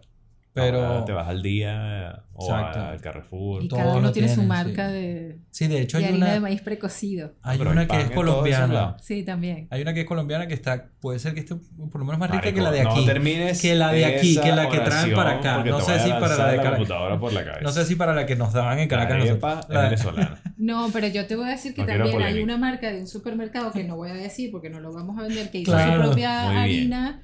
Y eh, Es que entre nosotros tres, Arauzi es la única que ha tenido patrocinantes de verdad. Sí, es una crack. Aquí. Totalmente. Te- Una gracias por se- venir. Se, se nota que es No, una profesional. Sí, total. Hacemos una pausa Gracias rápido, no en el sino para que comenten, o sea, ¿qué les parece que Arauzi esté aquí a las personas que están viendo este? ¿Qué tan arrecho del 100 al 1100 es que Arauzi esté aquí con nosotros? Por Exactamente. favor, qué vergüenza. No, vale. Gracias. Comenten algo. eh, hemos hablado muchas cosas últimamente de este episodio y qué Sí, experiencias hemos de las que hemos comentado ustedes Sí. eh, pudiesen sentirse identificados con ella. ¿Qué viajes interesantes han tenido? ¿Qué, qué opinan sobre las adicciones?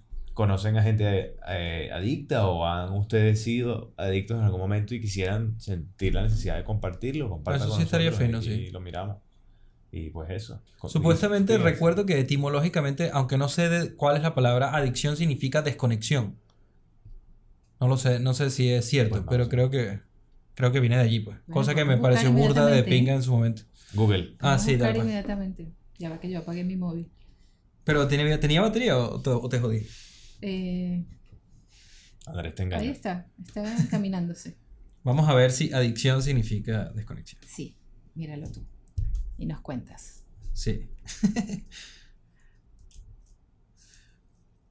En vez de San Google, San Andrés. No, no, no. Adicción. La palabra adicto viene del latín adictus, Ajá. muy favorable o inclinado a, dedicado a o entregado. Eso es mentira. Es mentira. Entonces, ¿dónde habré escuchado eso? Pero yo? mira qué bonita definición. Y cómo se le ha dado un... Entregado, inclinado. Entregado a. legalmente. I'm addicted to bien you. bonito, sí. ¿No? Esa Eso, frase. I'm ahí sí tiene como más... Qué lindo. Yo voy a encontrar Fíjate que eso, pero... cuando tú piensas I'm addicted to you, se siente mucho más fuerte que si tú dijeras eh, estoy dedicado o entregado a. ¿no? Sí. Bueno, porque por ejemplo sería I'm devoted to you, Claro. ¿no? Que también es muy lindo, pero también es fuerte, es Pero es más fuerte, es mucho más fuerte, ¿no? Eh, eh, devoted es como más profundo y addicted es como que si fuese una cosa frenética. Pero yo creo que por el uso y costumbre que se le ha dado a la palabra, utilizada en torno a hábitos frecuentes de drogas o lo que sea. La palabra, me encantan esas cosas del lenguaje, porque creo que hay un montón de cosas del lenguaje como mal utilizadas y, y aprendidas desde un tipo de concepto que nos hacen malentendernos. Entonces, cuando una persona se expresa, la otra no necesariamente está entendiendo, comprendiendo o interpretando lo mismo que tú quieres decir, porque para esa persona A mí me pasa mucho eso. una cosa significa tal, adicto significa tal, y Ujú. para la otra adicto significa otra cosa. Por ejemplo, Me encanta. poner la Me palabra. encanta todo lo que acabas de decir. ¿Sabes lo que te.? ¿Sí? Sí, sí, ¿Se, sí, se- se comprende o te liga No, no, un poco? no, es fantástico. Es que es completamente eso. Imagínate, por y ejemplo, por ahí vienen hasta las guerras, ¿eh? algo que ocurre mucho y más, actual que eso, los mensajes de texto. los mensajes de texto, que la interpretación se le da mucho eh, sobre la persona que lo está leyendo. Por eso te mando notas de voz y, y te recha. Nada, vaina. O por eso uno tiene que poner emoticons para que la persona no interprete. Ah, sí, como que estés de buen rollo, ¿no? Eso sí, es. Exacto. Te voy a poner carita. Pero a ver, a veces tienes 15 mensajes que responder y Sí. eres muy. Y que el coño de tu straight, madre. eh, muy- Carita feliz. Yo es que casi no respondo a texto. Mando Uh. solo notas de voz. Hasta gente que no conozco. No, Andrés, el otro día te mandé notas de voz y no me respondiste. Te Que- mandé ah, bueno, eso- y eso me pasa, salen las eso me- notificaciones así, Uh. entonces las lee y me contesta. No, Eso me pasa a veces. A veces no respondo, pero suelo responder al, al tiempo, al Yo rato. te, yo te Te, capto. re- te, escri- te escribí a los dos. Órale, te. Sí, te estoy echando broma. No, yo sé, yo sé. No haces quedar mal, Andrés. Yo te capto, yo te capto, porque también uno tiene que ser intuitivo con esto. Yo dije, Andrés está súper liado. Yo creo que uno tiene que ser intuitivo, partir de la buena fe. A ver, creo que te mandé zapatos donde te respondo luego y tal, que, ando así- que estoy recogiendo la vaina. No, yo te capté que no podía, como No. que no podías escuchar audios. Y dije, como no me puede escuchar, lo voy a, para que me lean la notificación y sepa puntualmente que, sabes, que me va a responder. Y ahí me respondiste por escrito. Entonces, Correcto, es sí, es verdad. también, Sí. esto es un lenguaje que va más allá del, de lo que escribes o lo que dices. Bueno, coño, es más fácil Se comunicarse con. Sí, es más fácil comunicarse con alguien que, que tiene un instinto que es intuitivo, pues. Ya, o sea, hay sí. gente que, que es difícil la comunicación. Pero fíjate no- que va más allá de la palabra escrita. Total. Porque cuando. O sea, ¿Cómo así? remontándose así, por ejemplo, a la época en la gente se escribía cartas. El lenguaje que tú vas a utilizar en una carta no es el mismo que tú utilizas en algo que es tan inmediato como un mensaje de texto. Sí. Sí, la cartera más poética. Sí, era más otro romántica. Te puedes extender y, y quizás da más cabida. O sea, me imagino que también habría lugar para in- interpretar más las cosas, pero leyéndote el cuerpo completo, pues quizás te enteras más del contexto. Mientras que Sí, claro. Eso un, un mensaje enviado puede tener una connotación u otra y no tienes cómo interpretarlo. Ujú. Entonces el lenguaje con el que tienes que mirar una cosa es distinto al con el que tienes que mirar otra. Sí, Correcto. y también dependiendo de la persona. Claro, la ah, bueno, eso fue lo que dijiste, ¿no? personas. Sí, la Pero el que lo lee. la persona. El que lo lee. Yo diría Claro. que ambas. Es que, No a lo ver, sé, no. Como dijiste que mucho depende de quién está, lo está leyendo, o sea, la malinterpretación. También, también, también. Sí, sí, sí. Sí, sí que sí, sí, estoy totalmente de acuerdo porque la otra persona, por- primero por lo que hablábamos de, de lo que una palabra significa como concepto, hay un concepto general de esa palabra, Sí. Pero hay un concepto que la persona no sabe que sí tiene particular de esa palabra, Vale. que por uso y costumbre se ha dado y de pronto eso también juega. Y por otro lado están las cosas que la gente se toma personal. También. Y entonces...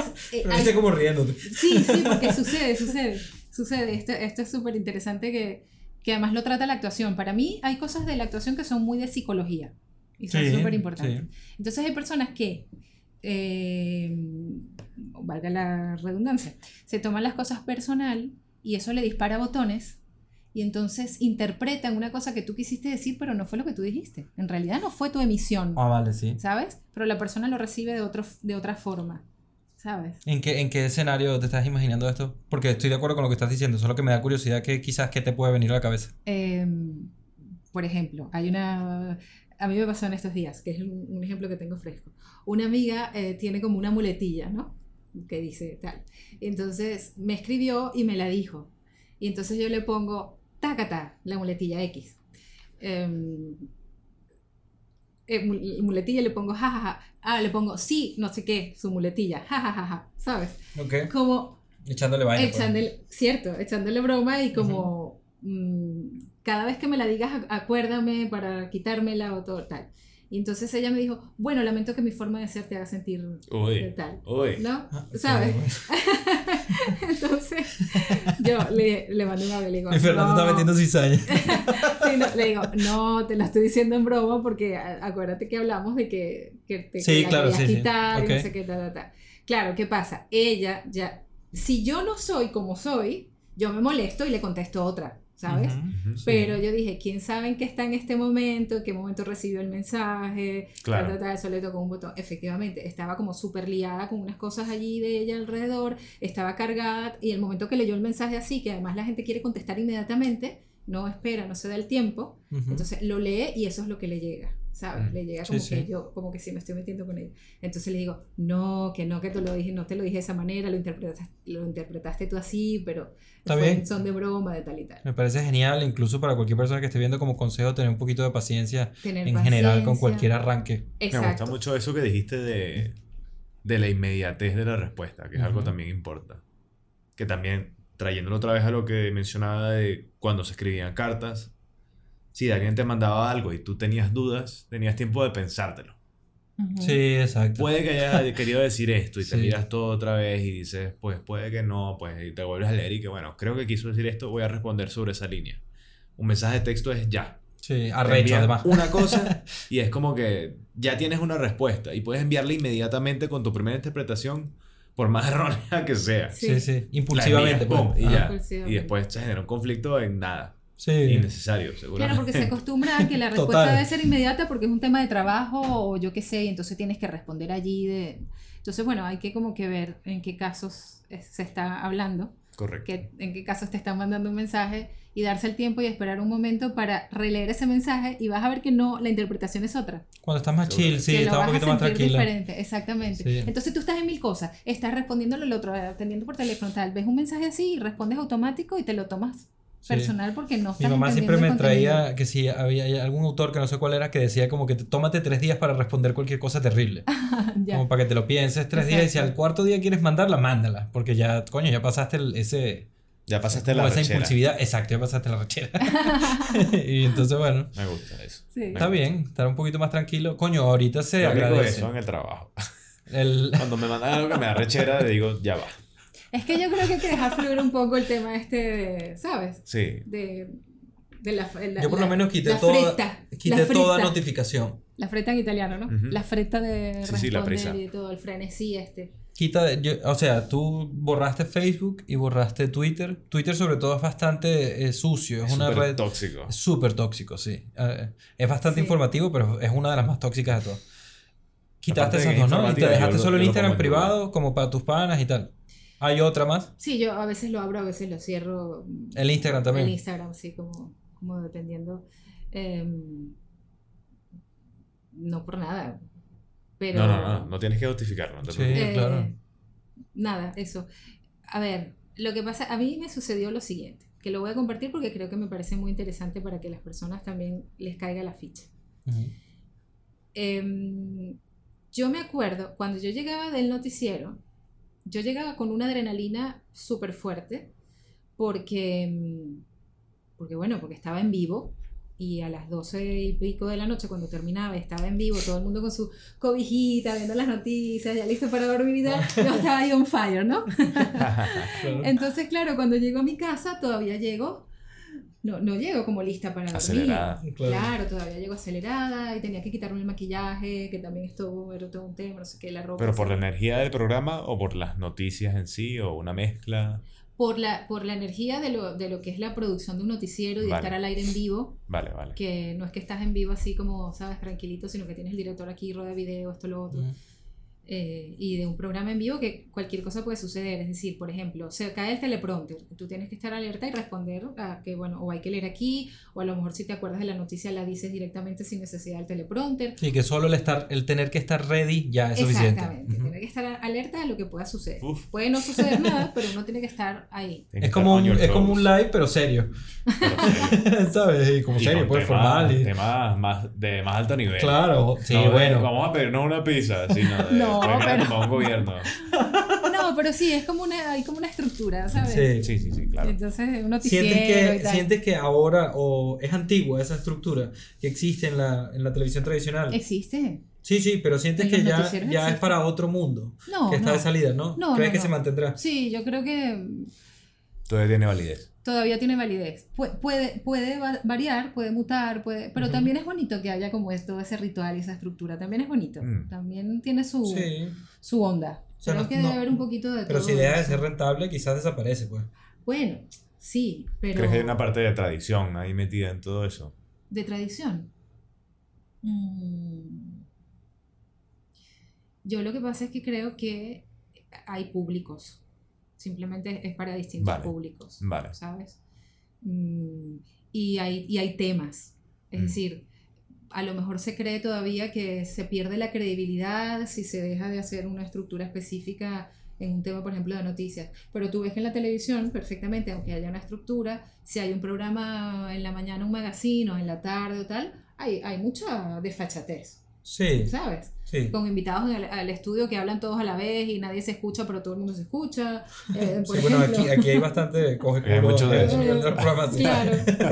Sí. Y de repente entra, el, eh, qué sé yo, alguien de la calle que está con un, o de repente entra un material grabado, todo esto. Pero sí que tiene que ver como una, porque es como una danza, para que cada quien sepa cuándo entra y toma su lugar. Vale. Entonces sí como que debe haber, creo yo, un guion que se puede ir respetar en un momento dado, Ujú. pero que sea una base para que todo el mundo sepa que en algún momento aquí me toca a mí, aquí me toca a mí. Si el otro habló de más o no sé qué, bueno, yo me espero y entro después. Entonces ahí se, se altera un poco, Ujú. pero para que cada quien sepa el momento de la salida, ¿sabes? Ujú. Como, como una obra de teatro. Sí, como porque una la- danza. la- al final es ofrecer el mejor entretenimiento posible. pues, Y es que hay muchas personas involucradas, entonces si no se Claro, hace un pasticho, claro. nadie Sí, sabe sí. cuándo va a entrar o bueno, entro yo, no, pero es que no, hay que poner como un orden. Yo creo que, pero bueno, igual a mí, a mí me parece que la naturalidad, a mí me encanta la naturalidad y que la flexibilidad siempre debe estar.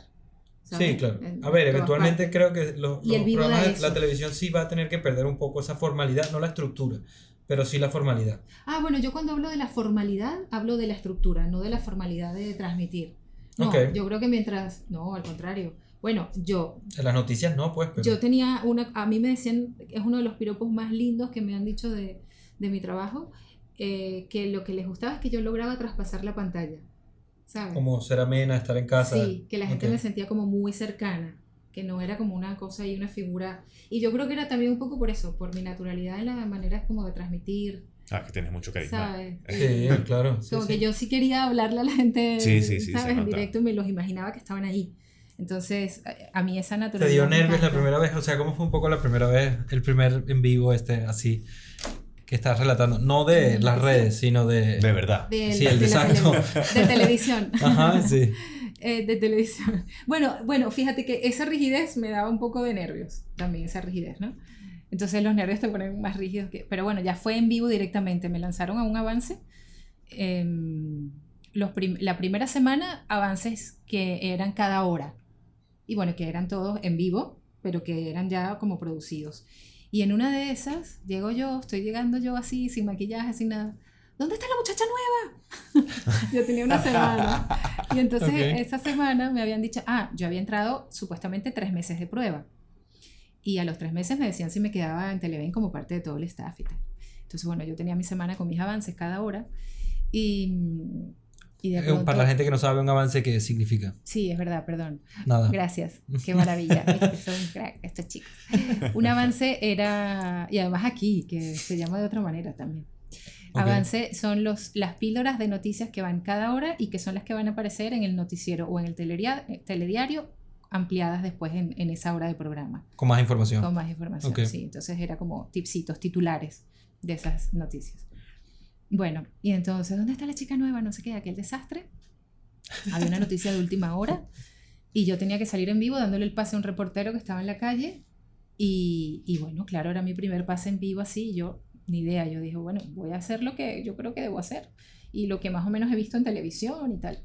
Y entonces cuando le doy el pase al reportero, el reportero que yo lo veo, hay un monitor siempre, está así, y hay un monitor de lo que es la salida al aire, lo que está saliendo en televisión al aire en las veas, casas de la gente, para uno también, sí, para uno ver también, monitorear qué está saliendo y resolver ahí sobre la marcha, si no. Y el reportero, cuando yo lo veo, así que... Como extrañado, ¿quién es esta? Claro, él no me conocía todavía. Como, ¿quién es esta que me está dando el pase en vivo? Perdón, por ese ruido. Nada. ¿Quién me está dando el pase en vivo? Y entonces, ah, gracias, estudios, dice el reportero. Gracias, estudios. Ah, Además, porque con mi nombre ahí en el generador de caracteres, que no es nada fácil, ¿sabes? No, es- para él no. pa- no, para él, Claro. él decía, ¿y esta quién es? Primero no me conoce, después ese nombre ahí tan raro. Entonces, mucha presión, mucha presión. Y después, eh, al día siguiente me dijeron que me quedaba. O sea, que te Sí. fue bien. coño. Al día la siguiente. la- los tres meses pasaron a ser una semana de prueba. Qué crack. Y entonces, bueno, ahí, ahí seguí. Pero bueno. mm, Es que tuviste que 10 años, una cosa así con ellos. Sí, sí, sí, 10 años con ellos. Pero siempre que estás en vivo hay como, hay como nervios también, de cómo... Lo que, ha- lo que ha permitido, por ejemplo, este tipo de cosas, esta naturalidad, esta naturalidad es que si algo falla, bueno, está bien, es normal, falló, es de humano, ¿sabes? Somos Parte humanos los que estamos Sí, acá. Sí, sí, claro, eso es así. Por suerte, estamos lográndolo y toco madera otra vez. Que habíamos en la ñapa de, del- de la temporada pasada, dijimos, vamos a intentar tener un programa, un- una temporada sin errores técnicos. Ya. Y- Que tuvimos alguno. pero no fue el aire. Pero chicos, no Logramos pasa nada. No, yo sé, pero era simplemente como para saber que nosotros Como una meta, vamos... como una meta. Como una, una meta, meta. exacto, no por A ver, presión. está bueno que se pongan esa meta para que todo quede muy prolijo, ¿no? A mí, Sí. a mí me gustan las cosas también prolijas, ordenadas, bonitas. Pero que si sucede, también es lindo que la gente los vea a ustedes cómo resuelven esas cosas. Sí. Lo hacemos, ¿sabes? lo hacemos. Sí. A, a mí por lo menos esa naturalidad me encanta. Mira, las cámaras se nos han caído, Ya. se nos cae un micrófono y estamos intentando arreglarlo en- al aire. Sí. Claro. Claro, Lo si les pasa cada cinco minutos, la gente va a decir, bueno, pero quiero ver algo corrido un poco. Alguna vez tuvimos Pero que retirar un episodio porque tuvo demasiados errores técnicos. Sí. Se quedó como Bueno, ñapa te- solo en Spotify. Sí, El episodio para aprender. sí, Ah, sí, Sí, Bueno, es que fue la primera vez que teníamos un invitado en ese episodio. Y, y, y estuvo. Y claro, había muchas cosas que no teníamos Sí. tan claras como las podemos tener ahora, en Sí. cierta manera. Claro. Lo de Pinga quizás realmente, o sea, una cosa bonita para mí es que el- las personas que en verdad nos han estado viendo al principio han, esta- eh, han estado aprendiendo con nosotros, pues, y Sí, han visto el es progreso. fino, Sí. sí, eh, por lo menos fino compartirlo, Ajá. Ujú. porque, coño, no sé, el, en el Instagram es distinto, porque es como más personal tu propio progreso, lo que vas viendo, quizás la forma en la que hiciste las fotos originalmente, o, pero aquí hay mucha más interacción con la audiencia y está más de pinga eso. No, y hay mucha más naturalidad. O sea, si es una red social de una imagen, tú puedes curar esa imagen tanto como tú quieras, pero una conversación un poco la puedes maquillar. Si, si Sí, quieres una conversación exacto. completa como es esto, nosotros no, no editamos, ¿sabes? Claro. O sea, Sí. Andrés edita que si los cortes de que, mira, estamos en general, ahora pasamos a un plano de cada uno, pero, pero la conversación como tal es continua, no, no paramos. Entonces, ¿cómo vas a ocultar algo ahí que, que haya salido mal o, o que no nos haya gustado? No hay manera. Cuando Quedó. editas también le das otro sentido. Claro, por eso no hay- exactamente. no se- hacemos trampa de ese tipo, sí. No hay Sí. trampa. Lo que hay, lo no que hay hay. trampa. Sí. Entonces, Con todo lo bueno y con todo lo malo, pues. Yo soy pro, pro lo, eso, lo natural y lo... Sí, qué Sí. bien. No, o sea, Me obviamente te sientes natural siempre, nunca te sientes de otra forma. Por lo menos en las comunicaciones que he tenido contigo, nunca te has sentido proyectando Sí. o aparentando. Bueno, gracias. No, no creo. A, a veces me, me gusta como tener, eh, tener... Mira, ahora estoy como una niña que estoy aquí con la silla y que se me cae el pie. ¿Quieres una cerveza? ¿Alguien quiere una cerveza? No, no, estoy Sí, bien. sí. Yo con mi agua. Mira, La próxima vez, si vuelves a venir, te, te enfrío un vino desde un vino, qué Sí. rico, sí. Sí, es que yo no soy muy cervecera, Andrés. No, ¿sabes? está bien, es una cosa de que nosotros Me- yo te- hay que pillar más en eso. Muy mal, Andrés, muy mal. Pero ¿qué les iba a decir? Ah, bueno, Mamá, oh. que a mí, a mí me gusta hacer como mis distintos eh, rol- roles. Sí. los papeles, ¿no? Ujú. De pronto, Nada. si hay que ir así toda como bella y tal, y tengo un vestido y tal, me gusta caminar como toda muy, ¿no? Es como, Cheers, baby. cheers. Con agua sí se brinda, chicos. Date, date. Que el agua es vida. Ujú. Mm. Me parece de pinga eso de tener distintos roles, ¿no? Entonces, ¿Verdad? ujú, sí, claro. Entonces ahora con ustedes así, me siento aquí con esto, muy relajada. Esto, esto me lo prestó Andrés. Los que no vieron el live, yo me estaba muriendo de frío y me quedé, me quedé con esto súper cómoda. Muy bien. Entonces, eh, que no sé si es de Andrés o es de Luifer, pero... No, es de mi primo. No, Ah, estaba en la calle. Sí. Bueno, gracias, primo. Entonces, así con ustedes, esta es la onda y me encanta. Estaba en la calle. Oh, ¿viste? oh. Error técnico. Oh, Se ¿es quedó sin pila llamada? la cámara. Sí, Pero bueno, ese que se quedó sin pila. tenemos los, los planos de cada uno, puedes seguir hablando. Sí, exacto. Puedes seguir hablando, ¿verdad? Sí. Esto sigue. Bueno, y. Pero entonces, por ejemplo, si es un papel más formal que hay que hacer, también me gusta, Mm. ¿sabes? También me. Está bien. Porque yo, yo siento que soy varias yo. Claro. Y entonces también una, hay una Arauzi formal que me encanta. Que es así como. Ah, bueno, que hay que. Es como, ¿sabes? La postura, o el lenguaje, o pronunciar más las S. Pero eso va a sonar bien donde de realmente encaje dentro de un contexto. Imagínate que yo haya venido aquí con un traje de fiesta y entonces estoy así y tal, y ustedes esto no va. Buenas Es noches. como muy, eh, ¿sabes? Esto, ¿qué? ¿Y esta de qué va? Entonces me encanta como adecuarme a los distintos personajes. Qué y a la misma, a- a- digamos, que al final igual soy yo, Claro. porque to, No deja de yo. tener originalidad ni naturalidad porque sencillamente te sepas enfocar dentro de, del momento en el que estás. Exactamente. Es que es- si vas a hablar con tus padres es distinto que vayas a hablar con tus colegas o que vayas a hablar con un niño de 5 años o, o con un desconocido en la calle. No, no siempre tienes que comportarte de la misma manera con todas las personas. Pues en eso mismo, pues si estás en un tipo de programa, te comportarás de una manera distinta a que estés en otro, ¿no? Sí, y no dejas de ser tú, Correcto. porque, Sí, claro. eh, eh, bueno, eh, somos nosotros en un contexto Sí. específico. Encanta. también es cierto que siempre somos una proyección de, de- quizás de también de lo que respetamos, de lo que quisiéramos ser, de lo que queremos dejar de ser. O sea, la identidad, por más que sea siempre, a pesar de que es algo natural, también hay una proyección de deseos, esperanzas, sueños, es lo mismo, ¿no? Sí. O sea, que como incluso se ve bastante con la, con la identidad digital ahora. Sí. O sea, la proyección de uno en el mundo digital, eh, hay mucho de lo que quisiéramos más de lo que en verdad somos. pues. Pero Entonces, al final es, es complicado, ¿no? Porque al final esto es como una especie de performance. O sea, cuando Sí. estás haciendo algo en vivo, Es. sí. hay algo de, de teatralidad en todo aquello, ¿no? O sea, no, o sea, a pesar de que se mantenga toda la naturalidad que se quiere, pues le hablamos un poco a la audiencia, intentamos que sea más entretenido. Es menos galleras también. ¿Cómo? O sea, menos galleras, menos, ¿sabes? Pelea. O sea, Sí, Claro. sí. Nosotros siempre intentamos, intentamos, que no siempre se logra, respetar las reglas del buen hablante y del buen oyente. O sea, una meta principal del programa es no oigas el argumento de, de tu contraparte solo para responder, sino intenta oír lo que te, está diciendo y luego si tienes una respuesta, genérala. Pero, eso es correcto, sí. pero es eso en una- una conversación normal no suele ocurrir, ¿sabes? Pero si te mantienes tal cual en una conversación natural, pues... Tiene un programa un poco más caótico. Porque normalmente la gente no, no suele escuchar. Correcto. Sí, sí, totalmente. Estoy totalmente de acuerdo, sí.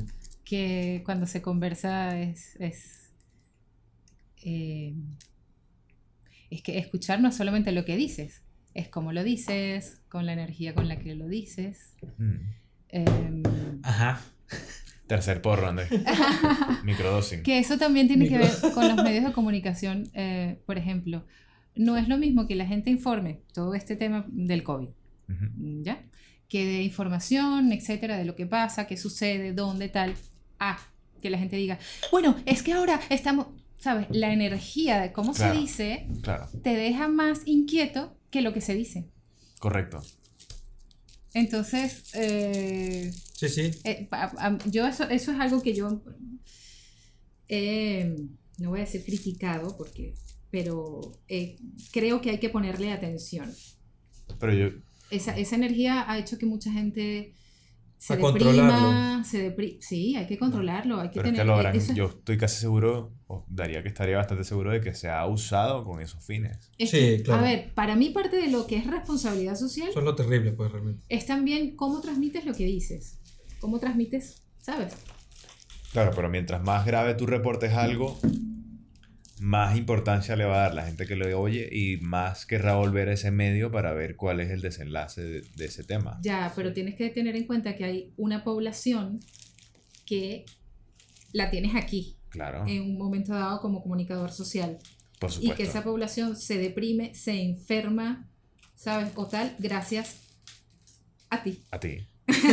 pero tú crees que todo el No, mundo estamos, está- estamos de acuerdo, yo creo que estamos los tres de acuerdo con eso. Lo, lo que sí es, o sea, ¿qué piensas, por ejemplo, de que el mundo sea así, de que aliente a los reporteros a- al clickbait, ¿no? A, a, a, a, ser amarilla, ¿cómo es? Amarillista, un poco. Amarillista sí. sin del todo ser amarillista, ¿sabes? Aunque sí, para que la que es gente la se meta en la página yo, y la yo lea no, y yo tal. no sé si, yo no sé si el medio los, los eh, en las transmisiones, no sé si el medio los obliga o ya es como una especie de cliché Bueno, costumbre ser, sí, que se ha dado y que, y que si no O- estás o haciendo ambos. que la cosa, de- o ambos, Es que el sistema lo, lo alimenta, ¿no? O sea, el sistema lo exige y al exigirlo lo alimenta y la persona ya sabe qué es lo que se espera y quizás puede que tenga algún dilema moral con reportar el- la información de una manera, pero sabe que es la que mejor resultados va a obtener y intenta replicar eso para Sí. mantener su trabajo Sí, o mantener exacto. otra posición o... Complicado, Sí. éticamente es complicado. Claro, pero Sí. ¿por qué después ahora tuvo éxito Netflix y Discovery Channel en su momento y tal y tal? Yo creo que A mí me ellos... encantaba Discovery Channel. ¿Te encantaba? A mí Sí. también. A mí Ah, también. era ¿Sabes bueno. que yo hacía un programa de Televen que después me dijeron, no, eso es muy Discovery Channel? Coño, eso es un honor, ¿no? El- sí, pero me lo decían como de forma despectiva. Bueno, porque eso, Televen, no sí. vendía, no sé qué tal. Y bueno, después Discovery Channel se disparó. Na- na- National Coño, Geographic. quizás fue con Shark Week. Eso fue lo el primer blockbuster de Discovery Channel que yo recuerdo fue eh, Y la los semana del tiburón. Pero entonces, Los Mythbusters. Claro, No, Mythbusters no también, sé. sí. Y Overhauling, que era de carro. Vale. Sí. bueno, en- no, es que estoy pensando, no sé, no me, no me acuerdo. Lo que, lo, que, lo que sí entendí con eso es que son los medios los que educan a la audiencia. Correcto. Y los medios creen que es que tienen que ir a lo que a la audiencia le gusta. Sí, pero hay un punto de encuentro, ¿sabes? sí, Eh, quizás, de- yo le, quizás yo le exigiría más a los medios un poquito más de responsabilidad en estos momentos. Fíjate que la gente ahora quiere más contenido, más cosas eso, Sí. cercanas, más, ¿sabes? Sí. Eh, entonces yo, yo creo que, que, que sí hay una responsabilidad social y que los medios son los que tienen, y los medios, cuando hablo de medios también, de nosotros que tenemos un móvil, Claro. y que si tú eres un fl- influencer, eh, Sí, Bueno, si tienes una Puedes audiencia de a eso. 500.000 personas, estás comunicándole a 500.000 personas Claro. el mensaje que ahora cada quien es libre de comunicar lo que quiere, pero, pero que... que- Pero ten conciencia de, de a quién le estás diciendo las cosas que le Sí. estás diciendo. Como en Sí. principio, ojalá fuese, ojalá fuese así de pinga. Eso estaría, eso sería ideal. O sea, un mundo así donde la mayoría de la gente fuese responsable, pues eso sería. Sí, bueno, no va a Ideal. pasar porque también los- todos los colores dan matices. Mm. que está bueno. Pero lo que quiero decir es que ya los medios no son los que dicen, no, es que como esto le gusta a la gente hay que darles esto. Oye, mm, ¿y qué tal si lo usamos para, para educar o para, ¿sabes? Sí. Para nivelar un poco más el, el tema de, Claro. Bueno, nosotros ahora estamos, queremos. de dar más felicidad, digamos. Eso, Ojalá, sí. Estamos intentando ahora felicidad. sacar otra cosa paralela a Desvariando, en el cual intentemos un poco lanzar quizás cosas que nos parezcan interesantes con el objetivo de, de informar sin, sin buscar alarmar, ¿sabes? Claro. Algo como más ameno. Porque ahora todo es, lo que decía Andrés, es el clickbait. Es todo es la noticia fuerte, eh, mira estas imágenes horribles o ven para acá que esto es lo último que está ocurriendo en vez de... O sea, hay muchas cosas que se pueden comentar que no tienen por qué ser espantosas, ni, ni rápidas, ni... Total. Y además la gente ya quiere vivir, disfrutar, ya, o sea, la vida es para, ¿sabes? Sí. Para vacilarse. Necesitamos más hedonismo. Yo, total, total. Y más frivolidad también. Sí, sí, sí, sí. sí. Y de pronto sí, hablamos de cosas profundas como para, ay, bueno, conectarnos y entendernos también. Sí, Pero, sí, pero las correcto. estamos haciendo, mira, con una cerveza, una agüita aquí, perdón, perdón. El sonido. Eso sobre Eh, todo sí, le, ¿sabes? que sea, men- o sea, que sea chill. Down to earth. Claro. y Tranquilo, bueno, y eso, hablamos de cosas earth. como para entendernos y llevarnos mejor, para hacer más fiesta. Yo creo que a mí. y menos drama, ¿entiendes? Sí. ¿Sabes? Sí, Porque sí. si tú estás con el WhatsApp ahí, que te lo tomas personal, ¿qué tal? No, no, mira, te quiero decir que, oye, tómate tu tiempo, tal. No es nada raro. De hecho, en actuación hay mucha. Para tú. mm, digamos, parte de las cosas es tomarse el tiempo. Porque si no, generas algo que es hábito, que va desde tu instinto. Pero cuando tú escuchas a tu compañero actor lo que te dice, O sea, que lo escuchas de verdad. que lo escuchas de verdad, el mismo texto, Sí, sí. ¿sabes? Sí, sí. Es, nosotros, no- una de las cosas que hacíamos aquí era de vamos a hablar entre nosotros de verdad. O sea, hablamos nosotros y, y la cámara está ahí, pero hablamos, pues. No estamos pretendiendo hablar. Exactamente. Entonces tú le puedes decir el mismo texto, me puedes decir el mismo, el mismo guion, el mismo texto hoy. Y mañana tenemos otra presentación en el, en el teatro y nos podemos decir el mismo texto, pero no es el mismo texto, porque está dicho de Claro. manera diferente. Sí, que la, Porque la a lo energía mejor- que te transmite tu contraparte Exacto. afecta mucho la interpretación que tú vayas a tener, ¿no? Y ahí cuando tú escuchas, si te tomas el tiempo para escuchar eso, aunque tú tengas la misma acción, no es el mismo hábito. No le Correcto. respondes de la misma manera. A lo mejor en un momento, ayer le respondiste como, bueno, mm", y hoy le respondiste, bueno, pero, y no quiere decir que te deje, que cambie el impacto. Hay, hay una serie de tele muy buena que se llama Barry. ¿Cuál? Barry. No lo que, que es sobre un asesino contratado que como que quiere dejar esa vida Ajá, y él quiere ser actor. ok. Y entonces como que en algún momento le gusta, hay, hay una mujer que le gusta como que el grupo de actores en el cual está intentando participar es como una tropa de estas de teatro y tiene como que una interpretación que son ellos dos y ella tiene como que un monólogo y él tiene una sola línea que es como que llegar y decirle eh, mi rey se ha muerto, no sé quién. Y como que él tiene mucho, mucho, mucha dificultad sobre cómo entregar esa línea y en todos como que las presentaciones que hacían de práctica, como que la decía de una manera muy fría, como que no, no tenía la capacidad de interpretarlo bien. Y en el momento de la presentación final, como que le ocurre algo a él, no voy a Ajá. revelar qué, Ya, Spoiler alert. y, y la manera en la que presenta la línea tiene muchísima fuerza, ¿sabes? O sea, la, lo que le estaba ocurriendo a él en vida real, en vida real, en, en, en las tablas en el- ahí sí, sobre el sí, escenario. le- se lo presenta a su contraparte, que era esta actriz, de una manera muy fuerte y afecta por completo la interpretación que ella tiene en el resto de la escena. Y eso como que tiene un impacto dentro del- de, la serie, pues. Ujú. Y me recuerda mucho eso que tú estás diciendo, pues, o sea, la energía que se transmite uno al otro va a afectar y es algo que se retroalimenta y... Exacto. Y eso nos hace o comunicarnos mejor o, o desvincularnos completamente. Correcto. Entonces, por eso la importancia de escucharse, para comunicarnos mejor y disfrutar más, ¿sabes? Sí. Y pasarla de acuerdo, mejor sí, y sí. conectarnos más desde lo que nos une y no, no desde lo que nos... Que el podcast, el podcast realmente va de escuchar, no de hablar. o sea, para quien lo hace. Estoy de desacuerdo. Para Ya. quien lo hace. Qué raro. Entonces, silencio, hagamos silencio. A ver, Escuchen, alguien que habla. a ver. Qué bolas A lo de la S. ASMR. Sí, ASMR. Es que en verdad hay una. eh, ahorita que vinimos a esto. Sí, exacto. De, para, para la gente que está escuchando en Spotify. Ok, ah, verdad. Esto es para ustedes. Entonces, susurrando. Es que además es como muy íntimo, ¿no? Estás Es ahí. muy raro. Es muy raro. Lo que nos contó el Chapo la, Eso, exactamente, eso. de que había como que un micro En Twitch. que es en forma de oreja y la gente lo que hace es como que hablarle a su No, oreja y lamerlo. lamer la lamerlo, oreja. ajá. ¿Sí? Sí, sí. Sí.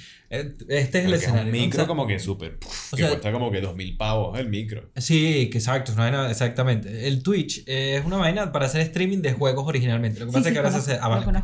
Entonces, hay como, hay, eh, hay como vainas chaturbate y vainas así que son vainas como medio porno en vivo, ¿no? Tal. Entonces, Twitch ha agarrado un poco esa tendencia. O sea, tiene. Porque las, las tipas no están de- solo. De Your Fan, ¿cómo es la de...? Comal, no, porque el Mm, OnlyFans es OnlyFans, como, es no. como una red social donde posteas vídeos y tal. Yo no soy socio de ninguno, pero Ok. sé de qué va de eso. pues. El, es en vivo, el, el Chaturbate también. Y este, entonces, las- los que yo he visto, porque eso se hizo tendencia en Twitter hace como dos, tres semanas. Como que la gente, la gente que en verdad streamea juegos, podcasts, vainas, como diciendo, bueno, mira lo que se está convirtiendo Twitch. Sí, bueno, el Twitch tiene unas reglas de. Así como similares a que sé yo, lo puedes tener en Instagram, que puedes postear cierto contenido y cierto contenido no. hay mucha gente que está como jugando con el límite de lo que se puede costear, o sea, lo que se puede postear entre ser pornográfico y no ser pornográfico. Sí. Entonces están como Porque no es, bailando porno- muy es cerca. pornográfico sin ser explícito. Exacto, Vale. eso es.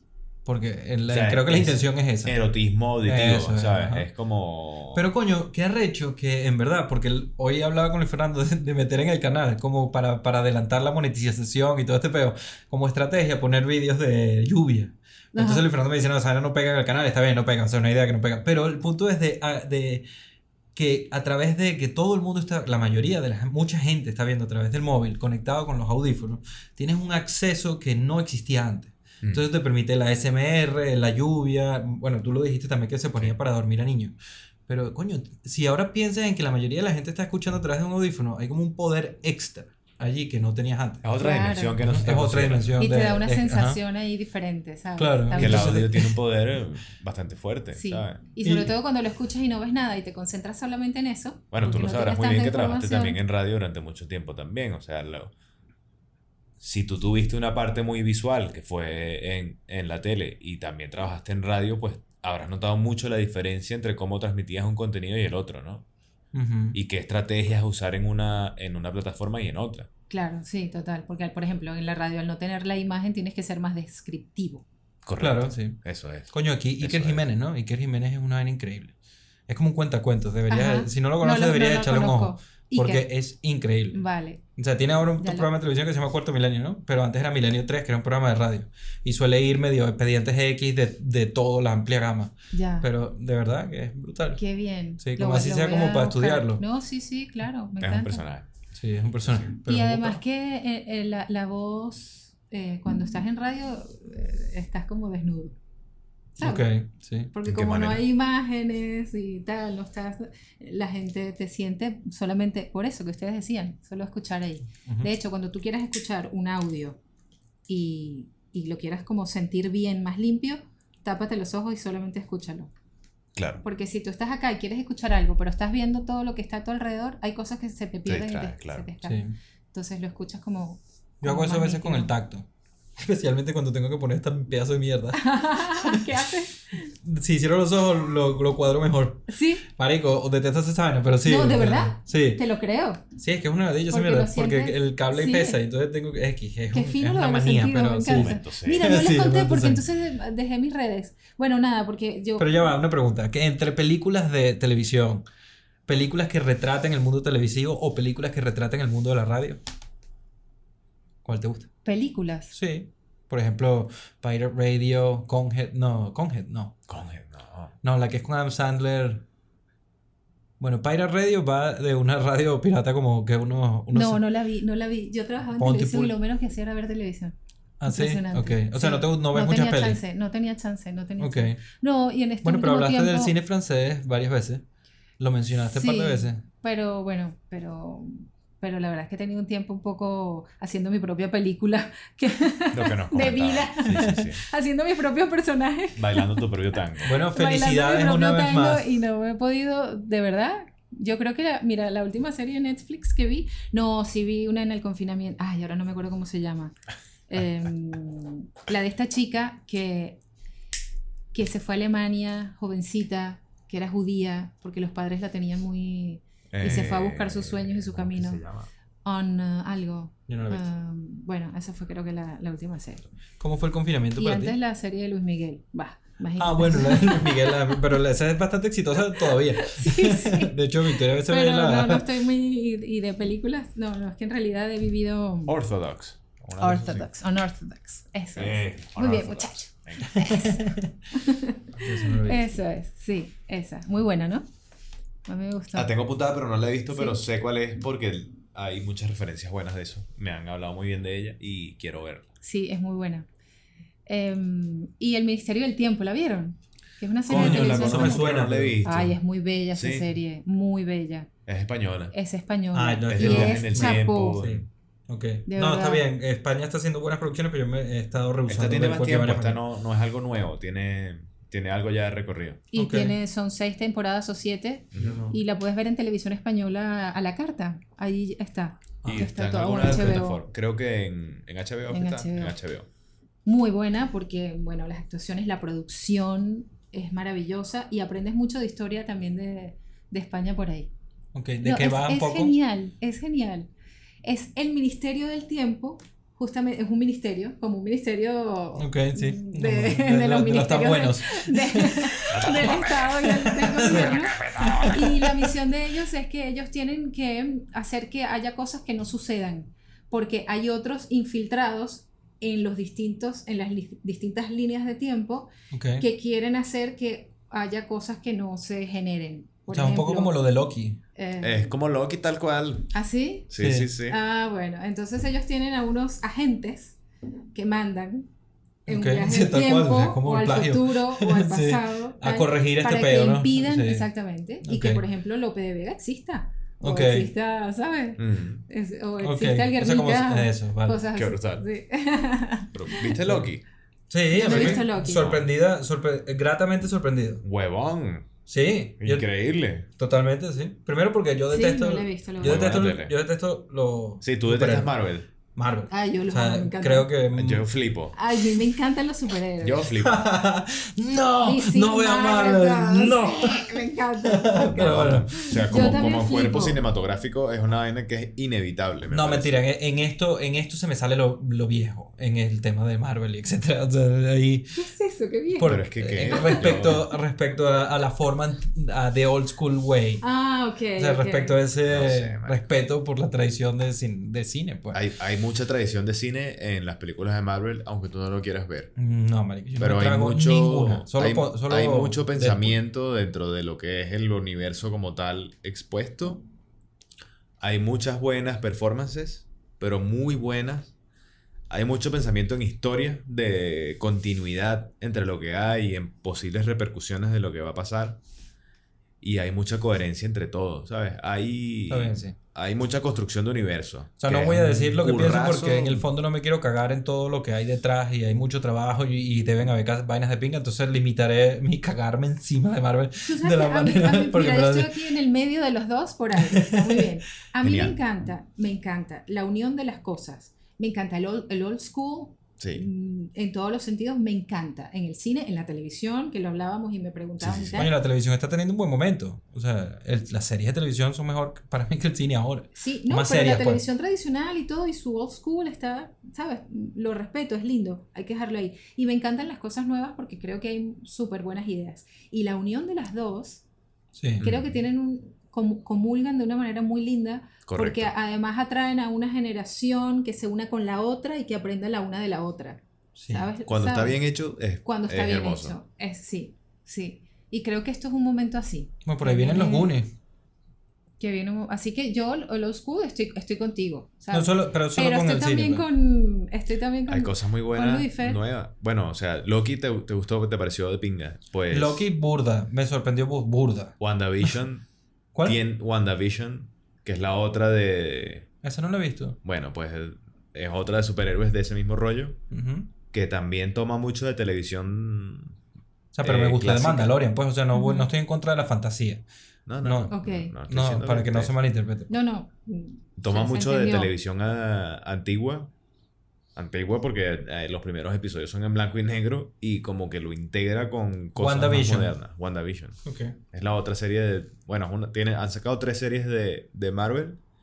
La del medio quizás no te gusta tanto porque es más parecido a, a lo que es el universo cinematográfico, pero la primera, que es WandaVision, tiene un toque de originalidad que me parece súper interesante. ¿De qué va? Yo no lo he visto tampoco. ¿eh? Sí. No sé. Fernando me hace esto siempre. lo mismo lo hiciste con los, Inside. dos de los superhéroes de, que vienen de las películas y tienen una interacción bastante peculiar y se encuentran como sumergidos en un programa de televisión de los años 50. Ah, pero eso está bien. Ah, WandaVision es con el carajo este, el que tiene el aquí el la púrpura. pepa, el del... Ya, ya sé, ya he visto, he visto las vainas, ya sé, ok. Ok. eh, me- a mí me pareció súper interesante. Ok, le voy a a buena. shot. La segunda de Marvel me pareció que estuvo bien, pero no tan buena como la primera. Y Loki me pareció de lo mejor que he visto en televisión últimamente. Es que no va de superhéroes. No, a superhéroes, va como del recorrido de un personaje a través de... Es muy Kafka... Kafka ¿Cómo sí, se dice sí. en español? Kafkaiano. O kafkaesco. Kafkiano. Kafkiano. Kafkiano. Gracias. Y Pero me es que pareció increíble. porque es un abordaje tipo Joker. Porque es un personaje que está atravesando una situación a través de un ministerio. Sin, por eso te comentábamos lo del Ah, exactamente. ya, ya. Sí. Está a través de un organismo que está intentando regular la continuidad del universo y de una línea temporal, Ujú. mientras él tiene eh, otra visión del universo y otros planes y, y como que su interacción con esto Ajá. y distintas versiones del mismo a través de esto. Es interesante, es una serie... Como de los mundos paralelos. Sí, Mundo paralelo, pero tiene Mundo mucho que ver exactamente con lo que describiste. se parecía mucho... O sea, líneas temporales, Sí. unos agentes que estaban evitando que la línea temporal se vuelva verga. Ok. Exacto. o sea, muy parecido, muy parecido. Viene de una línea de cómics mm, que tendrá unos 20 años, así que... Pero por lo que cuentan, creo que Loki es más tipo ah, em, en el tema de dimensiones, Sí. de sí. dimensiones paralelas. Como Verga, no sé. Caminos en paralelos. cierta parte sí. También, sí, es verdad, también. No, no Tiene podría entrar tiempo, y, tiene tiempo y dimensiones paralelas. Y mundos paralelos. Como que si tú agarras un camino Ah, bueno, es verdad, spoiler alert. No te puedo decir Ah, mucho, bueno, no te puedo decir mucho. Viste que mi intuición es muy... Mira lo que leí el otro día, lo que pasa es que lo leí en Facebook, entonces esto probablemente es falso, pero está muy bonito. Sí. Supuestamente Kafka se consiguió, o no sé, estaba saliendo del trabajo, lo que Leyó sea, se consiguió una niña que perdió su...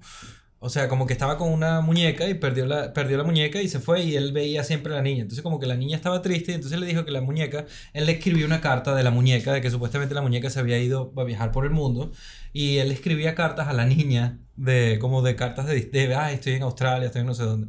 Y después Como al que fin... si fuese la muñeca. Claro, como si fuese la muñeca. Y después al final le escribe como dice, él le entrega la...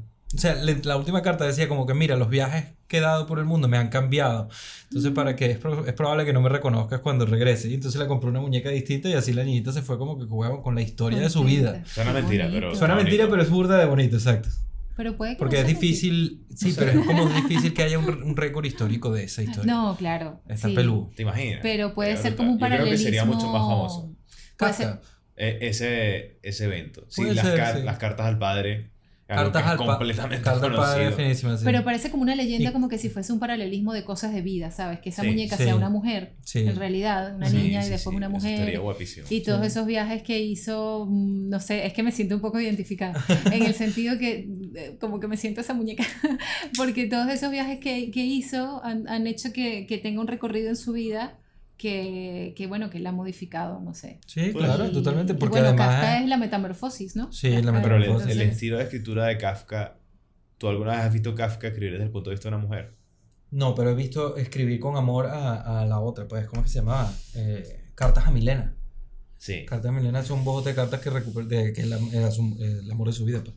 Pero todo era desde el punto de vista de un hombre Sí, como muy cuadriculado, ¿no? total, era como que si un banquero, ¿sabes? Siempre era un banquero. Un banquero se con- convirtió en una cucaracha. Un banquero se encontró Sí. con un juicio. Un banquero le metió. Marico, ese juicio es increíble, ese juicio, Bueno, porque el es real. proceso Eso es real. Horroroso. Eso- Es, es un libro flipante. Pero como un le ocurre- perro, ahí, muerto en un callejón. ¿Cómo Spoiler llama? alert. Joseph K. Es la vaina que se llama el personaje. Ok. Como K, se llama K. K ya, sí. Lo recho es que es como el papá de Marty McFly, ¿no? Del Volver a lo- Sí, Volver al de Futuro, que no- casi no escribe, Sí. casi no los publica, pero Sí. los, los publicó un amigo de él después de que él se murió. Que él se los dio y que quema esta vaina. Chique, ¿cómo va a quemar esta vaina? Kafka. Sí, Kafka nunca publicó él. No, no, a los 40 empezó a publicar, ¿no? No, él se murió y se lo publicó un, un amigo. Yo creo que él empezó Después de a publicar cuando era en sus 40. Después de que murió, yo lo voy a buscar porque no vaya a ser que es como secreto, eh, adicción, desconexión y que Adicción. no, me, no quiero dar información que no sea de Ya, verdad. vamos a ver si este es el Strike 2. ¿Sabes? es- Estamos, estamos muy didácticos hoy, ¿verdad? No, ese sí es, ese sí Con es lo de una... adicción y todo. Coño, yo voy a buscar de dónde escuché eso, porque eso sí lo escuché en algún lado, solo que quiz- eh, quizás era una metáfora de, de alguien de estos adictos intensos en algún documental. Mire, ¿vieron. Soul? Sí. Sí. Qué bonita. Be- bella. Bonito. Es que me Eso, acordé de eso lo de es las el. DMT. Ah, El DMT es como ir a ese mundo. Sí. Sí, bueno, te Ya. vas de aquí. bueno, eso, eso. Kafka, mm, creo, eh, Publish. Ah, bueno, Luis no. sí, Luis- sí publicó durante su vida. Pero no Sí. todo. Una Ok. parte nada más de su obra. ¿Y algún amigo publicó algo de él alguna vez o eso es paja Eso me suena, eso me suena bastante.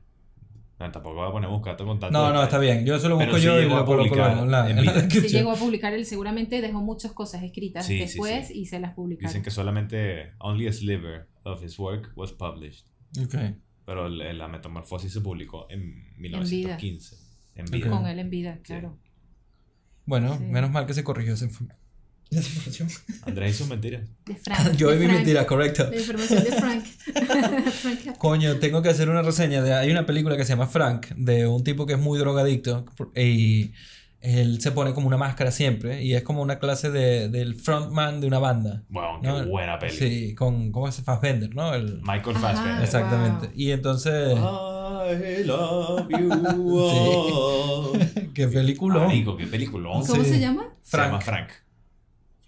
Tal Sí. cual, así, Frank, sin más. Eh, Tiene ese rollo como indie, medio americano, un Es poco si medio vi, real y dramático. Como que la de empecé a ver. Sí, ajá. Tiene como una, Entonces, es como una máscara bastante... Quiero hacer una Ajá. reseña. Ajá. Un Sí. personaje inglés que se llamaba Frank Longbottom, Ujú. que salía en la tele y tal, y, y como que cantaba y no sé qué. Entonces es un tipo como que se crea una personalidad paralela en función de ese personaje. Y hace música y es como que un genio musical y tiene una banda y entonces como que empiezan a tocar en esa banda y como que entra una nueva persona dentro de la banda que como que intenta darles más popularidad porque dice, ustedes son unos genios, tenemos que... Como bueno en marketing el tipo ese. mundo", Y como que empiezan en ese rollo y por ahí se desarrolla la película. Y Ujú. tienes que hacer una reseña. Es que Andrés tiene sí. otro programa que es de reseñas de peli. Ah, Es que sí, ya. dijiste Frank y me recordé de esa peli, sí. de cosas. Sí, de sí, darle vida al canal. Coño, vamos, vamos a hacer, vamos a después de que terminemos esta temporada, vamos a tomarnos un break de quizás tres meses o así para hacer vainas de pingas y con- Vainas. Para hacer vainas de pingas. Claro, yo siempre prefiero. Mira, está el corto, está las reseñas de. ¿no? La- no, pero eso ya lo tengo, eso sí, voy por el capítulo 8. Y eso lo haces en YouTube, en el canal. Sí. Sí. ujú. Ok. Se llama Bad Taste. Ok, genial. Entonces, bueno. ¿Y sí. esa la haces tú solo? ¿O invitas Sí. gente también a hablar No, ese, ese solo. Ese Ah. originalmente era con un amigo y con una amiga, pero. O sea, eh, encontraron curro, ella, ella estaba pasando por un momento difícil, entonces como que yo dije, bueno, yo lo tomo solo y después al final de la temporada volvemos a hablar si quieres para ver si lo hacemos. Vale. Porque sí creo que este formato siempre está mejor que uno solo. Sí. Es como más muy- gratificante para uno y para la gente. Y Mira, para... y vieron El Artista, Nunca la vi. que hablando como de cosas de, de Sí, esa es la que era blanco y negro. De, con. Adrian Brody. Ajá. Porque yo no me recuerdo de esa peli, ¿no? de- No, ¿fue Adrian? Brody no, perdón, con eh, Jean Desjardins. Exactamente. Jean de Jardin. Bellísima, una poesía esa peli, me encantó. Veanla, está Ok. linda. Entonces, eh, eh, creo que es 2020 esa peli. No, No, perdón, 2016 esa peli. Algo así, algo así. 2016. Claro, ya yo estaba en el 2026. ya yo estoy viviendo Es en el el COVID, futuro. es culpa del COVID. Y, y está linda porque es como eso, me acordé por el old school. Eh, como se hacía cine antes, el cine mudo. Sí, Sí. es como un tributo al cine, ¿no? Sí, muy bella. Está muy Pero el cine mudo. O Un al- tributo al cine mudo, Ok. claro.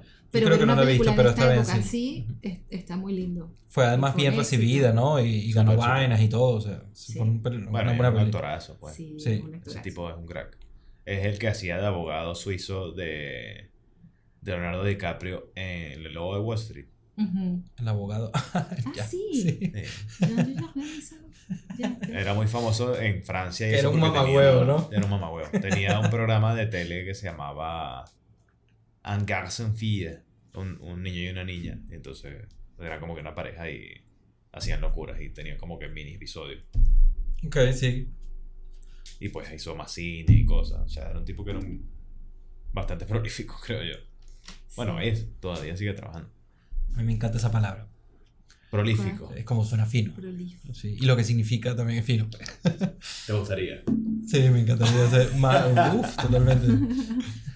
Yo me encantaría vivir montando un set, una o sea, morirme montando un set o algo así de viejo. O sea, nunca parar, pues. Que te caiga una luz encima. Bueno, la- como la, yo tengo aquí toda la luz de, de Truman, por la que desata todo el peo en la película. ¿Sabes? El foco de luz que cae. Show. Ujú. Exacto, de Truman Show. Coño, estamos empezando un, un programa que se llama True That Man y que va un poco imitando de Truman Show, que es como una clase de corto donde no hacemos nada, sino pasa un momento de la vida y ya. Como estás currando, estás en el parque. Si quieres participar, pues podemos hacerte uno, porque Luis Fernando va a hacer uno. Ujú. Está muy bien. A ver eso. ¿Sabes quién hizo esta mierda? Este cara. Y eso es el de Paramount Pictures o algo así. No, es el Monte Fuji. Ah, Sí. parece ahí como una cosa de. ¿no? Sí, De bueno, ese, Pictures, ese- ¿sí no? sí, yo tengo que... Hay que corregir unas O estamos cosas. hablando mucho de cine y entonces yo me fui ahí. Siempre aquí se puede hablar de cine. Aquí el cine es un tema recurrente. Sí, Sí. maravilloso. Me, me gusta. Pero entiendo que disfrutas más otro arte, quizás como leer. De repente te gusta más leer que Bueno, ver una si peli, te ¿no? gusta la interpretación, nos estaba diciendo que... No, Es verdad, no, sí. Me encanta el cine. Cuéntanos me un poco ese cuento de, No, de es tu que me gusta mucho el cine. De hecho, yo quiero hacer interpretación Eso para es. cine. Eh, me gusta también el teatro. Sí, sí me gusta. Mm, Me gusta el género musical. Amo el género musical. Y bueno, eh, tratando, de perseguir ¿no? mi sueño, la verdad que nos hemos ¿Cantas? un poquito. Mm, Canté- eso ¿A sonó que sí? como que No, seguro no, canto y no, que... no.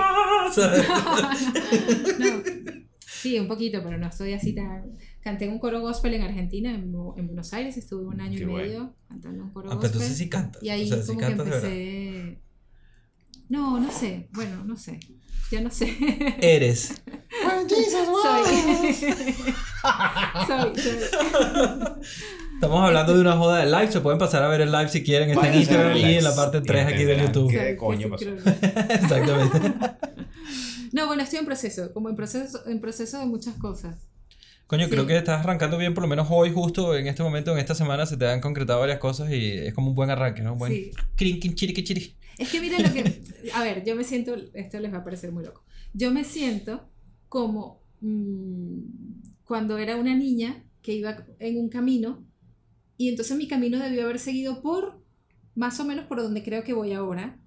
Pero se desvió a otro lado, ¿sabes? Y entonces Sí, sí. empieza uno a vivir universos paralelos y tal. Hasta que, bueno, algo te hace agarrar de nuevo el sendero. Que es como que donde, donde está el carril por donde uno debe ir, según Sí. tus anhelos, lo que quieres, tus sueños. Que si se dan o no, bueno, pero que por lo menos por ahí es el camino para disfrutarlos mientras lo Sí. vas intentando, ¿no? Aunque estoy un poco peleada con, con ellos porque creo que me las he pasado persiguiendo y me, me me ha hecho pasar unos años un poco fuertes y duros. Entonces Bueno, digo, bueno, mira, Normal, panita, ¿sabes cómo es la cosa? Que, que- Mira, chico. eh, o sea, a ver, sueñitos, mm, mira, como que a se quedan ahí porque yo lo que quiero es disfrutar y vivir mi vida tranquila. Bueno, pero eso es todo, ¿No? sí. Lo puedes hacer Y viviendo. vamos a ver, vamos a ver. Coño, Entonces tú- estamos en ese proceso. Fuera del aire, creo Pero- que fue, no sé si fue fuera del aire o en el live, dijiste como que los el COVID te ha hecho, o nos ha acercado todos a lo que en verdad queríamos a, a corregir, ¿no? Sí, sí, lo Sí, estuvimos hablando en el live con... En el live, ok. Sí. Bueno, eso fue lo que a mí me pasó con las redes, que yo me di cuenta un día que tan metida en las redes, em, como era una cosa que me hacía como relajarme cuando yo llegaba de, de hacer televisión, casi siempre hice televisión en vivo, entonces me metía un poco en el Facebook y tal, y era lindo para estar en, en conexión. Pero estás todo el tiempo tan en conexión y llega un momento que esto te arropa, te arropa, te arropa, que te desconectas de ti mismo. Entonces yo, mm, como que hubo un momento así que hice un silencio y, y dije, ay, como que yo quiero esto. Oye, sí, yo no me acordaba. Porque te empiezas a olvidar de ti. Lo que realmente a ti te gusta es cuando eres niño, que dices todo ese poco de lo que eras, que dices, quiero hacer esto, no sé qué, tal, tal. Y por razones de la vida te vas por otro camino, por X, porque la gente te habla, te llena de sus miedos, o porque ves otra cosa y tú mismo no crees en ti, o por lo que sea. Entonces te vas por otro camino que a lo mejor puede ser muy exitoso por ahí, por ese camino. Pero siempre hay algo que está como una piedrita en el zapato, ¿no? Entonces tú dices, sí, sí, sí, pero este zapato me lo tengo que cambiar. Pero bueno, todavía no puedes y tal. Y sigue pasando el tiempo porque hay que echarle presión a la vida, sobrevivirla, qué sé yo, un poco de cosas, ¿no? sí, la vida, ¿no? La vida, la vida. Entonces, eh, pero bueno, llegó un momento en que yo mm, como que me empecé a dar cuenta de mí, me empecé a re reconocer yo con mis propias verdades. Siempre quise ser como honesta conmigo misma, pero no sabía cuál era esa honestidad que quería. Y un poco desconectándome de las redes porque me di cuenta que muchos años había invertido en eso y era tiempo que había pasado, perdón, y no me había dado cuenta de mí. Entonces, eh, bueno, ahí me cayó la ficha y empecé a explorarme. Cosas que tampoco hice de niña, porque Sí. bueno, no tuve una... que eso por eso te decía, es muy lindo cuando un niño tiene Mm. para ser unos padres que lo guíen, Claro. ¿sabes? Mm. Porque ustedes lo que hacen es que él quiere explorarse en esto. Dale, estudia, no sé, estudia música seis meses. ¿Te gustó o no? Ah, bueno, te, te gustó esto, te gustó aquello. Y él en algún momento lo va a sa- saber dónde encaja. Correcto. Pero ustedes están ahí como que sintiendo y sabiendo, ¿sabes? Sí, tanteando a ver qué, qué Porque opina de que lo se que explore es súper importante. Como Entonces, para ahorrar etapa- tiempo. No, bueno, o sea, que, Ayudar, que pues, para experimente. guiar. Más que ahorrar tiempo es el- que experimente y que, que sepa las opciones que tiene. Desde temprano. Para que empiece a dedicar su vida. Sí, Eh, nosotros ¿sabes? que la tenemos en clases de música, que es lo que más le ha gustado. El cole es en inglés y tal, por si le gustan los idiomas, que se va interesando y, y tiene que sin natación, o sea, intentamos que vaya como aprendiendo, el año que viene queremos meterla en cosas de baile y, y que, que como que ella vaya viendo Y que ella escoja lo que le guste. Y si le gustan varias cosas, está buenísimo porque después Sí. igual ella va a poder. Sí, claro. Relacionar. Bueno, es muy jovencita todavía. una pues. cosa Está y- bien y- eso. Sí. Y tome de lo que haya aprendido lo que necesite. ¿sabes? Bueno, entonces esa niña soy yo. Yo te quería hacer una pregunta. Si quisiéramos, si quisiera algún consejo para alguien que pueda estar escuchando, que quizás está pensando en hacer un detox de las redes o algo, o sea, cómo bueno, es lo que sienta. no que- te costó, o sea, de ese, o sea, querer volver, cómo controlarlo, porque he escuchado esto de, de varias Sí. personas me han dicho, coño, cerré todo. Ah, Es como que digo, coño, Te reto, como Samuel. cerró todo. Pero- Entonces, da- el esposo de Fanny. Sí, No tiene nada. desde nunca. Desde hace tiempo no tiene nada. Ok. Cero. Y está feliz. Samuel es Samuel.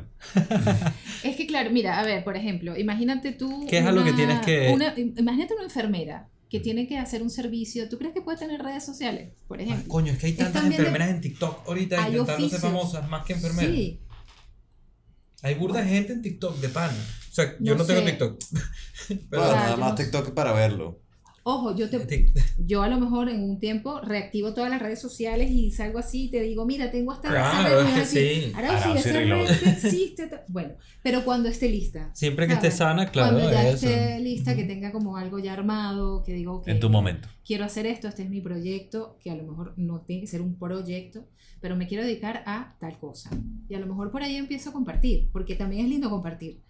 Siempre que sea así, sí, claro. me encanta sí. compartirlo y que la gente lo sepa. Y me encanta a veces publicar algo porque yo sé que la gente está pendiente de uno y como que, ¿qué será de la vida y tal? ¿no? Pero, pero bueno, hay que saber utilizar las redes, a eso es que me refiero. Correcto, estoy de acuerdo. Hay que eso, saberlas sí. utilizar. Mientras, mientras estás, que hay un vacío en tu vida, que no sabes, que crees, no evadas con las redes, es lo que quiero decir. Mm. Claro, no evadas como- tu vida. Claro. Es como si fuese una cerveza. O una botella. O sea, ahí va- a ese nivel, sí, pues. Porque el problema de cuando uno evade su vida es que la vida te hace para acá, es para acá, no, es para acá, y te, y te va lanzando ahí y tú... "Ay, Pero como un lepe, ¿no? Ya, exactamente. Ya. Y bueno, y te, y- y te va dando tiempo. Llega un momento que si se te va mucho el tiempo, a lo mejor ya no tienes tiempo. Pierdes y cuando te das cuenta, dices, evadí mi vida, Dios mío, ya no tengo oportunidad, te quieres matar. Claro, sí, tú- sí, te entiendo. O sea, y esto es un dicho sí. que aprendí en Argentina, te quieres matar. Y cuando, cuando yo decía, Dios mío, pero qué gente tan ruda. No, es que sí, ya lo entiendo. Mm. Es que de verdad hay un momento que dices, te quieres matar porque no te soportas tú mismo. Y Ya. dices, con las decisiones que has tomado, por las decisiones que has Claro, tomado y poco. cómo el tiempo se te pasó, y cómo te distrajiste, y cómo no te diste cuenta, y cómo hay gente que a lo mejor lo vio y no te lo dijo, y cómo hay personas por las que te dejaste llevar y como tú no estabas seguro de ti mismo, no, no lo entendiste, no, lo, no te sentiste, ¿sabes? No te respiraste y no te sentiste, porque hay gente que te dice tal cosa, y tú, sí, esto tiene coherencia, lo voy a escuchar y tal, pero ya va, mi verdad es esta, tienes que sentirte y hacer ese silencio un momento, para que el hábito no reaccione en ti. Otra Sí. vez las reglas de Coño, para eso hay que estar muy, muy atento, que son ¿no? Sí. muy buenas para uno mismo. Sí, correcto. Son buenas para, un, para el personaje que uno mismo hace en la vida. Entonces, bueno, eso, eso era lo que quería compartir. ¿Qué pasa ahora? Bueno, yo en Buenos Aires canté, ahora bailo, quiero hacer esto, tal, quiero hacer un montón de cosas. Hay una sociedad que de repente, como no tienes 20 años, entonces, ¿sabes? No te deja... Sí. Es como que eso también es una tontería. Hay que des, des- destaguear cosas. Sí. Pero es difícil en un mundo donde todo se taguea. Claro. Porque estamos Sí. en las redes, ¿no? Por lo menos ahora, desde aquí puede, o sea, desde- tú misma puedes ser tu cadena, pues. Entonces, por lo menos existe esa Claro. de- democratización del, del entretenimiento. pues. Entonces yo, sí, exacto, y tú puedes hacer tus cosas. Yo me estoy explorando y soy esa niña que se está explorando. Y ya sé, hay un montón de cosas que me gustan. Claro, como esta niña es su niña, pero su mamá es su papá, es su secretaria, es su administradora. es, es un poco difícil. Quiero hacer estas cosas, pero bueno. Coño, pero no eso es puedo. admirable. Por eso es lindo tener unos padres que, Sí, que correcto. te, sabes, que cuando tú llegas te tienen la comida ahí, porque Sí, sí. eh, hay que valorar eso, chicos, hay que valorar eso. Hay una cosa que quizás yo quisiera compartir para ver si a alguien quizás le está pasando, incluso es que, o sea, Yo en algún momento escribiendo, el, el- el- escribiendo la novela me di cuenta de que lo que yo estaba persiguiendo era falso. Pero que de, de- por suerte yo no había sido falso al momento de perseguir eso. Ajá. Entonces Ah, eso qué por lo menos me quedó. Me quedó saber quién era yo, a pesar de que lo que perseguía era, era una mentira de otra persona que no ni siquiera me pertenecía. Entonces, bueno, creo que si hay alguien que ha perseguido algo y se dio cuenta de que lo que perseguía era, una mierda, pues quizás por lo menos puede saber que lo persiguió siendo él. O sea, que te queda la identidad de eso. Y eso por lo menos es valioso. O sea, que no es tiempo perdido, pues que no sientan que es tiempo perdido. No, eh, sí, es interesante eso que dices. No es tiempo perdido porque pasó por algo. En algún momento lo vas a poder engranar con esa otra Exacto. cosa que sí y te dejó un aprendizaje que vas a capitalizar después. Exactamente, sí. Seguramente. Total. Sí. Capitalizar, está perfecto. sí, sí. Sí, bueno, eh, en dinero y en otras cosas. No, no, entiendo, lo, entiendo, lo, lo se entendí entiende, se como... entiende que Se no es entiende, ¿no? solo económicamente. Exacto. Sí, claro, claro. No Sí, solo. Que le vas a sacar provecho. Provecho, Le vas a sacar buen es. partido. Eso No, lo, entendí así, exacto. Totalmente. No pensé en plata. Por ejemplo, mira, yo me di cuenta que el tema de la interpretación tiene que ver mucho con la comunicación. Y que es muy periodístico Sí, también. sí, sí. Entonces tengo muchas herramientas que... que- Coño, yo espero que ahora hagamos el corto, ¿vale? Ese Sí, corto de terror, coño. eh, ¿Qué, ¿Qué películas de terror te gustan? O sea, un No, poco, no me gustan ¿sabes? las películas de terror. ¡No! Pues vas a estar en una. No, pero hacer uno me parece súper raro y así cool. Sí, Claro. Salir de la zona de confort, Arsi. sobre todo, sí, Sí, correcto. sí, sí, sí, no. Sobre todo siempre el, el punto de partida es pasarlo bien. Además, yo, es que yo estoy en esa onda. Es que yo me estoy, mira, explorando y lo que me estoy es divirtiendo y me quiero divertir. Genial. Eh, he, he pasado malos ratos, pero, pero dentro de esos malos ratos también digo, bueno. eh, es- Yo no también, sé, o sea, mira, el primer año aquí el Cadivino llegó y estuve un mes entero buscando monedas en el suelo para comprarme tabaco. O sea que todos, todos Ya. hemos emigrado. Y Sí, está bien, sí, aquí estamos, seguimos de pie. Bueno, yo creo que la emigración nos hace que emigremos de ese estado mm, que creíamos, ¿no? Como la Y- comodidad y de... venir- No, no la comodidad, sino esa verdad a la que, a la que uno va, sea que la consigas o no, pero que, que vayas a tu verdad. Y creo que el confinamiento a mucha gente la hizo ir a su verdad también. Sí, sí. Viste que ahora gente se dedica a hacer otras cosas y tal. Ay, porque Mm. es que siempre me había gustado tal. Claro, siempre te había gustado, pero es que nunca estuviste atento, ¿sabes? Ujú, Te claro. distraía todo el tema de miles de cosas. sí. Entonces, Quizás dentro de lo que cabe, entre todas las posibles tragedias que pudieron haber afectado, afectado a la humanidad, pues el COVID es bastante light y noble para los cambios que podría estar generando. Mierda. Yo creo que está siendo demasiado general. Estoy como muy, no, o muy noble yo con la observación del COVID. Yo creo que hay mucha gente que no lo considerará tan positivo. es que yo, Sí, tengo- es verdad, yo creo bien. que tiene dos caras muy, Sí. muy rudas Sí. de, de extremo. Correcto. Sí. Tiene un extremo positivo de tal, Sí. pero tiene un extremo también un poco macabro. Más Sí. allá de, de los efectos sobre la salud y sobre la salud de los cercanos, La, economi la, economi- la sobre económica. la economía de la gente, Sí. sobre Sí. la salud mental, sobre la integridad física de la, La salud gente. mental me preocupa Sí. últimamente, a ti no, como que, bueno, la verdad es que una sociedad tan como la nuestra, encerrada tanto tiempo, la verdad es que, coño, no van a salir cosas muy buenas a la larga, pues. Bueno, tú no te diste cuenta, yo, yo no sé si es que yo veo todo muy tal, pero Pero muy dark o muy light. no muy tal, muy tal, para no darle ninguna connotación, muy tal. muy tal, el que Ajá. yo no le doy ninguna connotación, pero tú no te has dado cuenta que los bares son parte de la salud mental. Los El, bares. el, el ocio del Total, total. Claro. Es que acá, aquí en España, le cierras un bar a la gente y ¿dónde va la gente? A echarle su cuento, a, ¿sabes? A, A alguien que no lo casa. conoce, al camarero que no lo conoce, pero que lo trata bien y que sabe Sí. que le tiene cariño, pero que como no lo conoce, él se siente en confianza para hablarle y contarle. Y eso es una catarsis, Sí, para total, después él volver a su casa y bueno, vivir lo que tenga que vivir. Pero es una catarsis, es parte de la salud mental. Y el ocio es parte de la salud mental de cualquier ser humano Sí. de cualquier nacionalidad. Sí, Totalmente. estoy completamente de acuerdo. ¿Verdad? Y con eso la economía y con eso la salud y todo está concatenado. Todo está Sí, o sea, la gente tiene que estar tranquila, pues. Entonces lo de los bares fue una tragedia, que no solamente económica, que, Sí, sí. que es Pero ¿qué dice eso? espiritual. espiritual. ¿Qué dice eso sobre la sociedad que para comunicarte con las personas tiene que ser a través del alcohol? Porque te desinhibe un poco quizás, ¿no?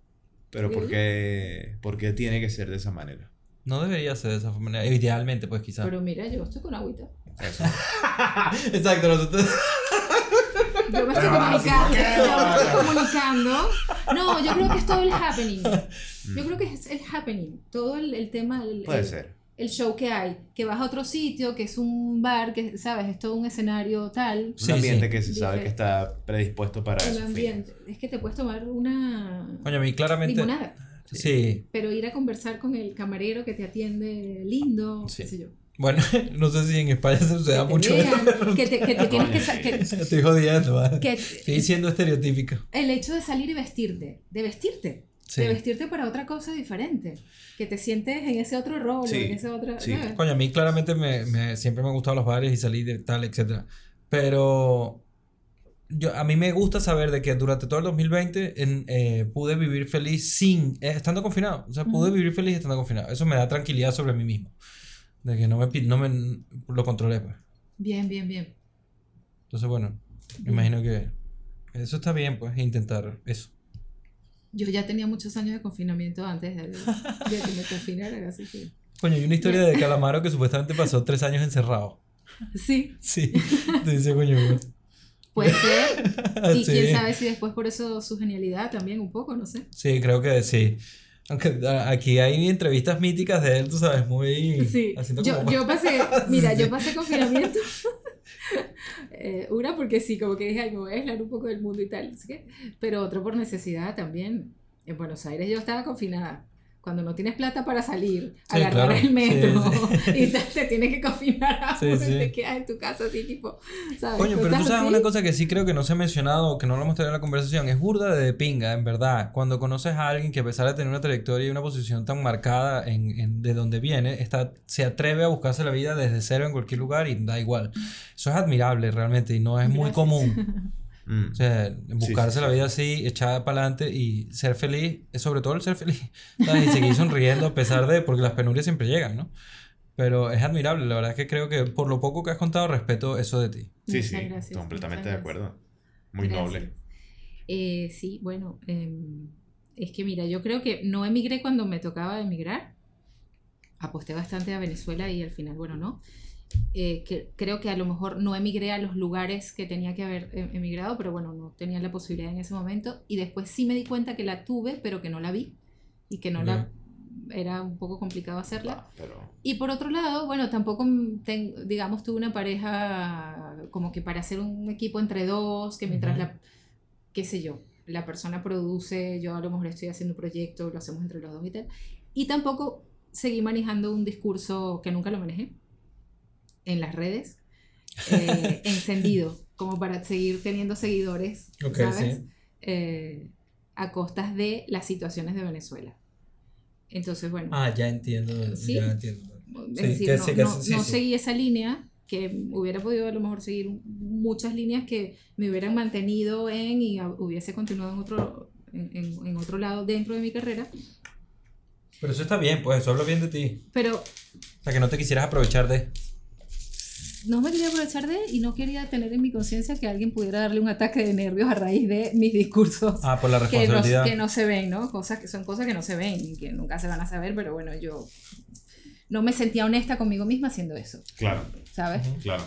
Y por otro lado, estaba también en ese momento mm, dándome vueltas toda esta situación mía de, de, de eso, de mi verdad. Digo, hay algo más que yo quiero hacer, hay algo tal que yo quiero, ¿sabes?, darle rienda suelta a este sueño. ¿Cómo hago? ¿Por dónde meto la cabeza? No sabía. Por no saber dónde meter la cabeza y cómo conectarme y tal, también sucedieron muchas cosas. Pero entonces, bueno, me agarró como todo eso. Y, y nada. Y después, eso, me fui a Buenos Aires y, y dije, bueno, déjame ver si sigo aquí con el tango.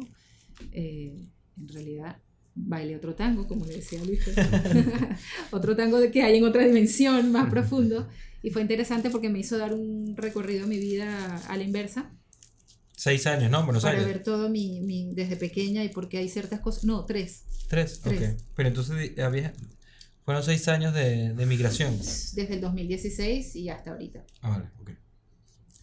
Y bueno, yo siempre me sentí mucho de muchas partes y, y, de- y- y quise salir de Venezuela antes, pero como que tenía una vida ahí que medio no podía dejar. Sí, con Y las bueno, circunstancias, pues. Ahora esto. Ahora estás aquí en Ahora Madrid estamos haciendo un podcast. Con ustedes, que si no, no los hubiera conocido. Bienvenida una vez más, de verdad. vida. Y sobre todo, coño, Gracias. ha, sido una de las conversaciones más fáciles de todas. Completamente. Y he hecho mi papel de camarera. Y he eso hecho no- Mi papel de, de dependienta. No, porque es que hace, hace, que parezca sencillo, pero realmente sí, sí, hay una cantidad de curro y una, toda una vaina detrás que Hay se una nota. profesionalidad. Sí, total, exactamente. Es un nivel, es un nivel. Sí, sí. Hay algo que me gustaría comentar sobre lo que has dicho, sobre que tú dices que no emigraste en el momento que, o no hiciste tal cosa en el momento que. Yo creo que eso, a veces hay que ser menos severo con uno mismo, ¿no? No hay manera de que tú hubieses sabido el, el producto final de lo que estabas haciendo en ese momento. Y tomaste la decisión que consideraste que era correcta. Y a veces hay que entender que a través de tomar esa decisión, aunque luego hayas visto que haya tenido un fin distinto al que pensabas, no tiene por qué ser negativo el, el, el producto final, ¿sabes? Porque te llevó a otra decisión y te impulsó a tomar otra, otro rumbo, ¿sabes? Entonces a veces que hay que perdonarse uno mismo con, con las Sí, cosas que uno dice sí. y hace. Sí, totalmente, estoy, Ujú. estoy de acuerdo. Gracias. Qué lindo por decirme eso. Yo, yo me siento una superhéroe dentro de mí, aunque nadie lo sepa ni tenga tal, ¿sabes? Marvel. Ni, ni- exacto, ni, en, No una llego, película no de llego. cine. Pero, pero sí, me, de verdad que cuando me veo así digo, bueno, la verdad, No, no, yo eh, me a siento mí me mi parece propia admirable. superhéroe con superpoderes. Coño, todo de- ese es un, emigrar no es fácil y haberlo hecho tú sola en esa manera y moverte de un sitio a otro y eso no tiene mucho mérito, vamos, tiene Sí. bastante mérito. Y luego descubres que, que tienes una familia de amigos lindísimas que también, ¿sabes? te Ah, sí. apoyan, te quieren. entonces, Claro. Uno dice, "Ay, cónchale, hay gente que me quiere tanto. Sí. Es lindo, es lindo. Claro que sí. descubrir esas cosas, esos regalos, ¿no? Sí. Coño, totalmente. que sí. Mira, Ahora- vamos a tener que ir cortando, creo yo. Claro, sí. Son, la- son dos horas Son y cinco las ya. Son las mil. Se pasó. No, no. Más o menos las mil. Coño, eso está fino. Sobre todo que ya me pusieron un poco sentimental. No, es no, mejor cortar. No. Ahora vamos a. a Arauzi tiene que llorar al aire. No. Mentira, Arauzi. No llores, por favor. Aunque a no ser que sea de amor y de, y de, y de ¿sabes? De estar Todo sobrecogido. sentimiento Sí. es bienvenido. Si sí. necesitas llorar, puedes llorar. ¿no? Ah, bueno, es verdad, sí, hemos hablado de esto incluso. Tienes razón. Sí, Siéntete libre de, de experimentar lo que sea que estés experimentando. ¿Viste lo que hace el silencio? Sí, sí. Mira, cuando yo, cuando yo estaba en, en televisión transmitiendo en vivo, había uno que se llamaba, un- había un señor que se llamaba, que se llamaba, no, que- cuyo cargo era eh, coordinador de estudio. Y él te hacía señas. A pesar de que había la computadora y tal, pero a veces no funcionaba, hacía señas. Y entonces una seña era, Alárgalo, alárgalo. pero además con la cara. claro, como un chicle, ¿no? Estira, estira. Y yo tenía que armarme esas peroratas, como decíamos nosotros, y habla y habla sobre las imágenes, y habla y habla y habla. Y yo decía, Dios mío, pero que el silencio también habla. ¿Por qué no dejan que uno.? Claro, es verdad que un segundo en silencio al aire parece un minuto Claro. Sí. o dos. Eterno. O en aquel momento de como esa televisión tan... Pero era... Y era aquel señor... Y yo decía, Dios mío, ¿hasta cuándo? Y después cuando te hacía que tienes que cortar, tal, era como... Ya tú tenías toda una idea desarrollada y lo que ibas a decir. Ah, tenías que porque cerrarla. aquel- Y Ok. tenías que cortar. Entonces, ¿cómo hacías para sintetizar esa idea que no quedara... Porque es que no puedes decir, bueno, porque... No, tenías que cerrar la idea, ¿sabes? Ay, no era que te cortaban y porque... Sí, pero a veces estaba ¿No? burda de pinga esa vaina. ¿Qué? Que a veces estaba Claro, muy de pinga sí. eso. Lo importante de esto es que. Tú. Sí. Y Corta bueno, dijeron que cortara, yo corté.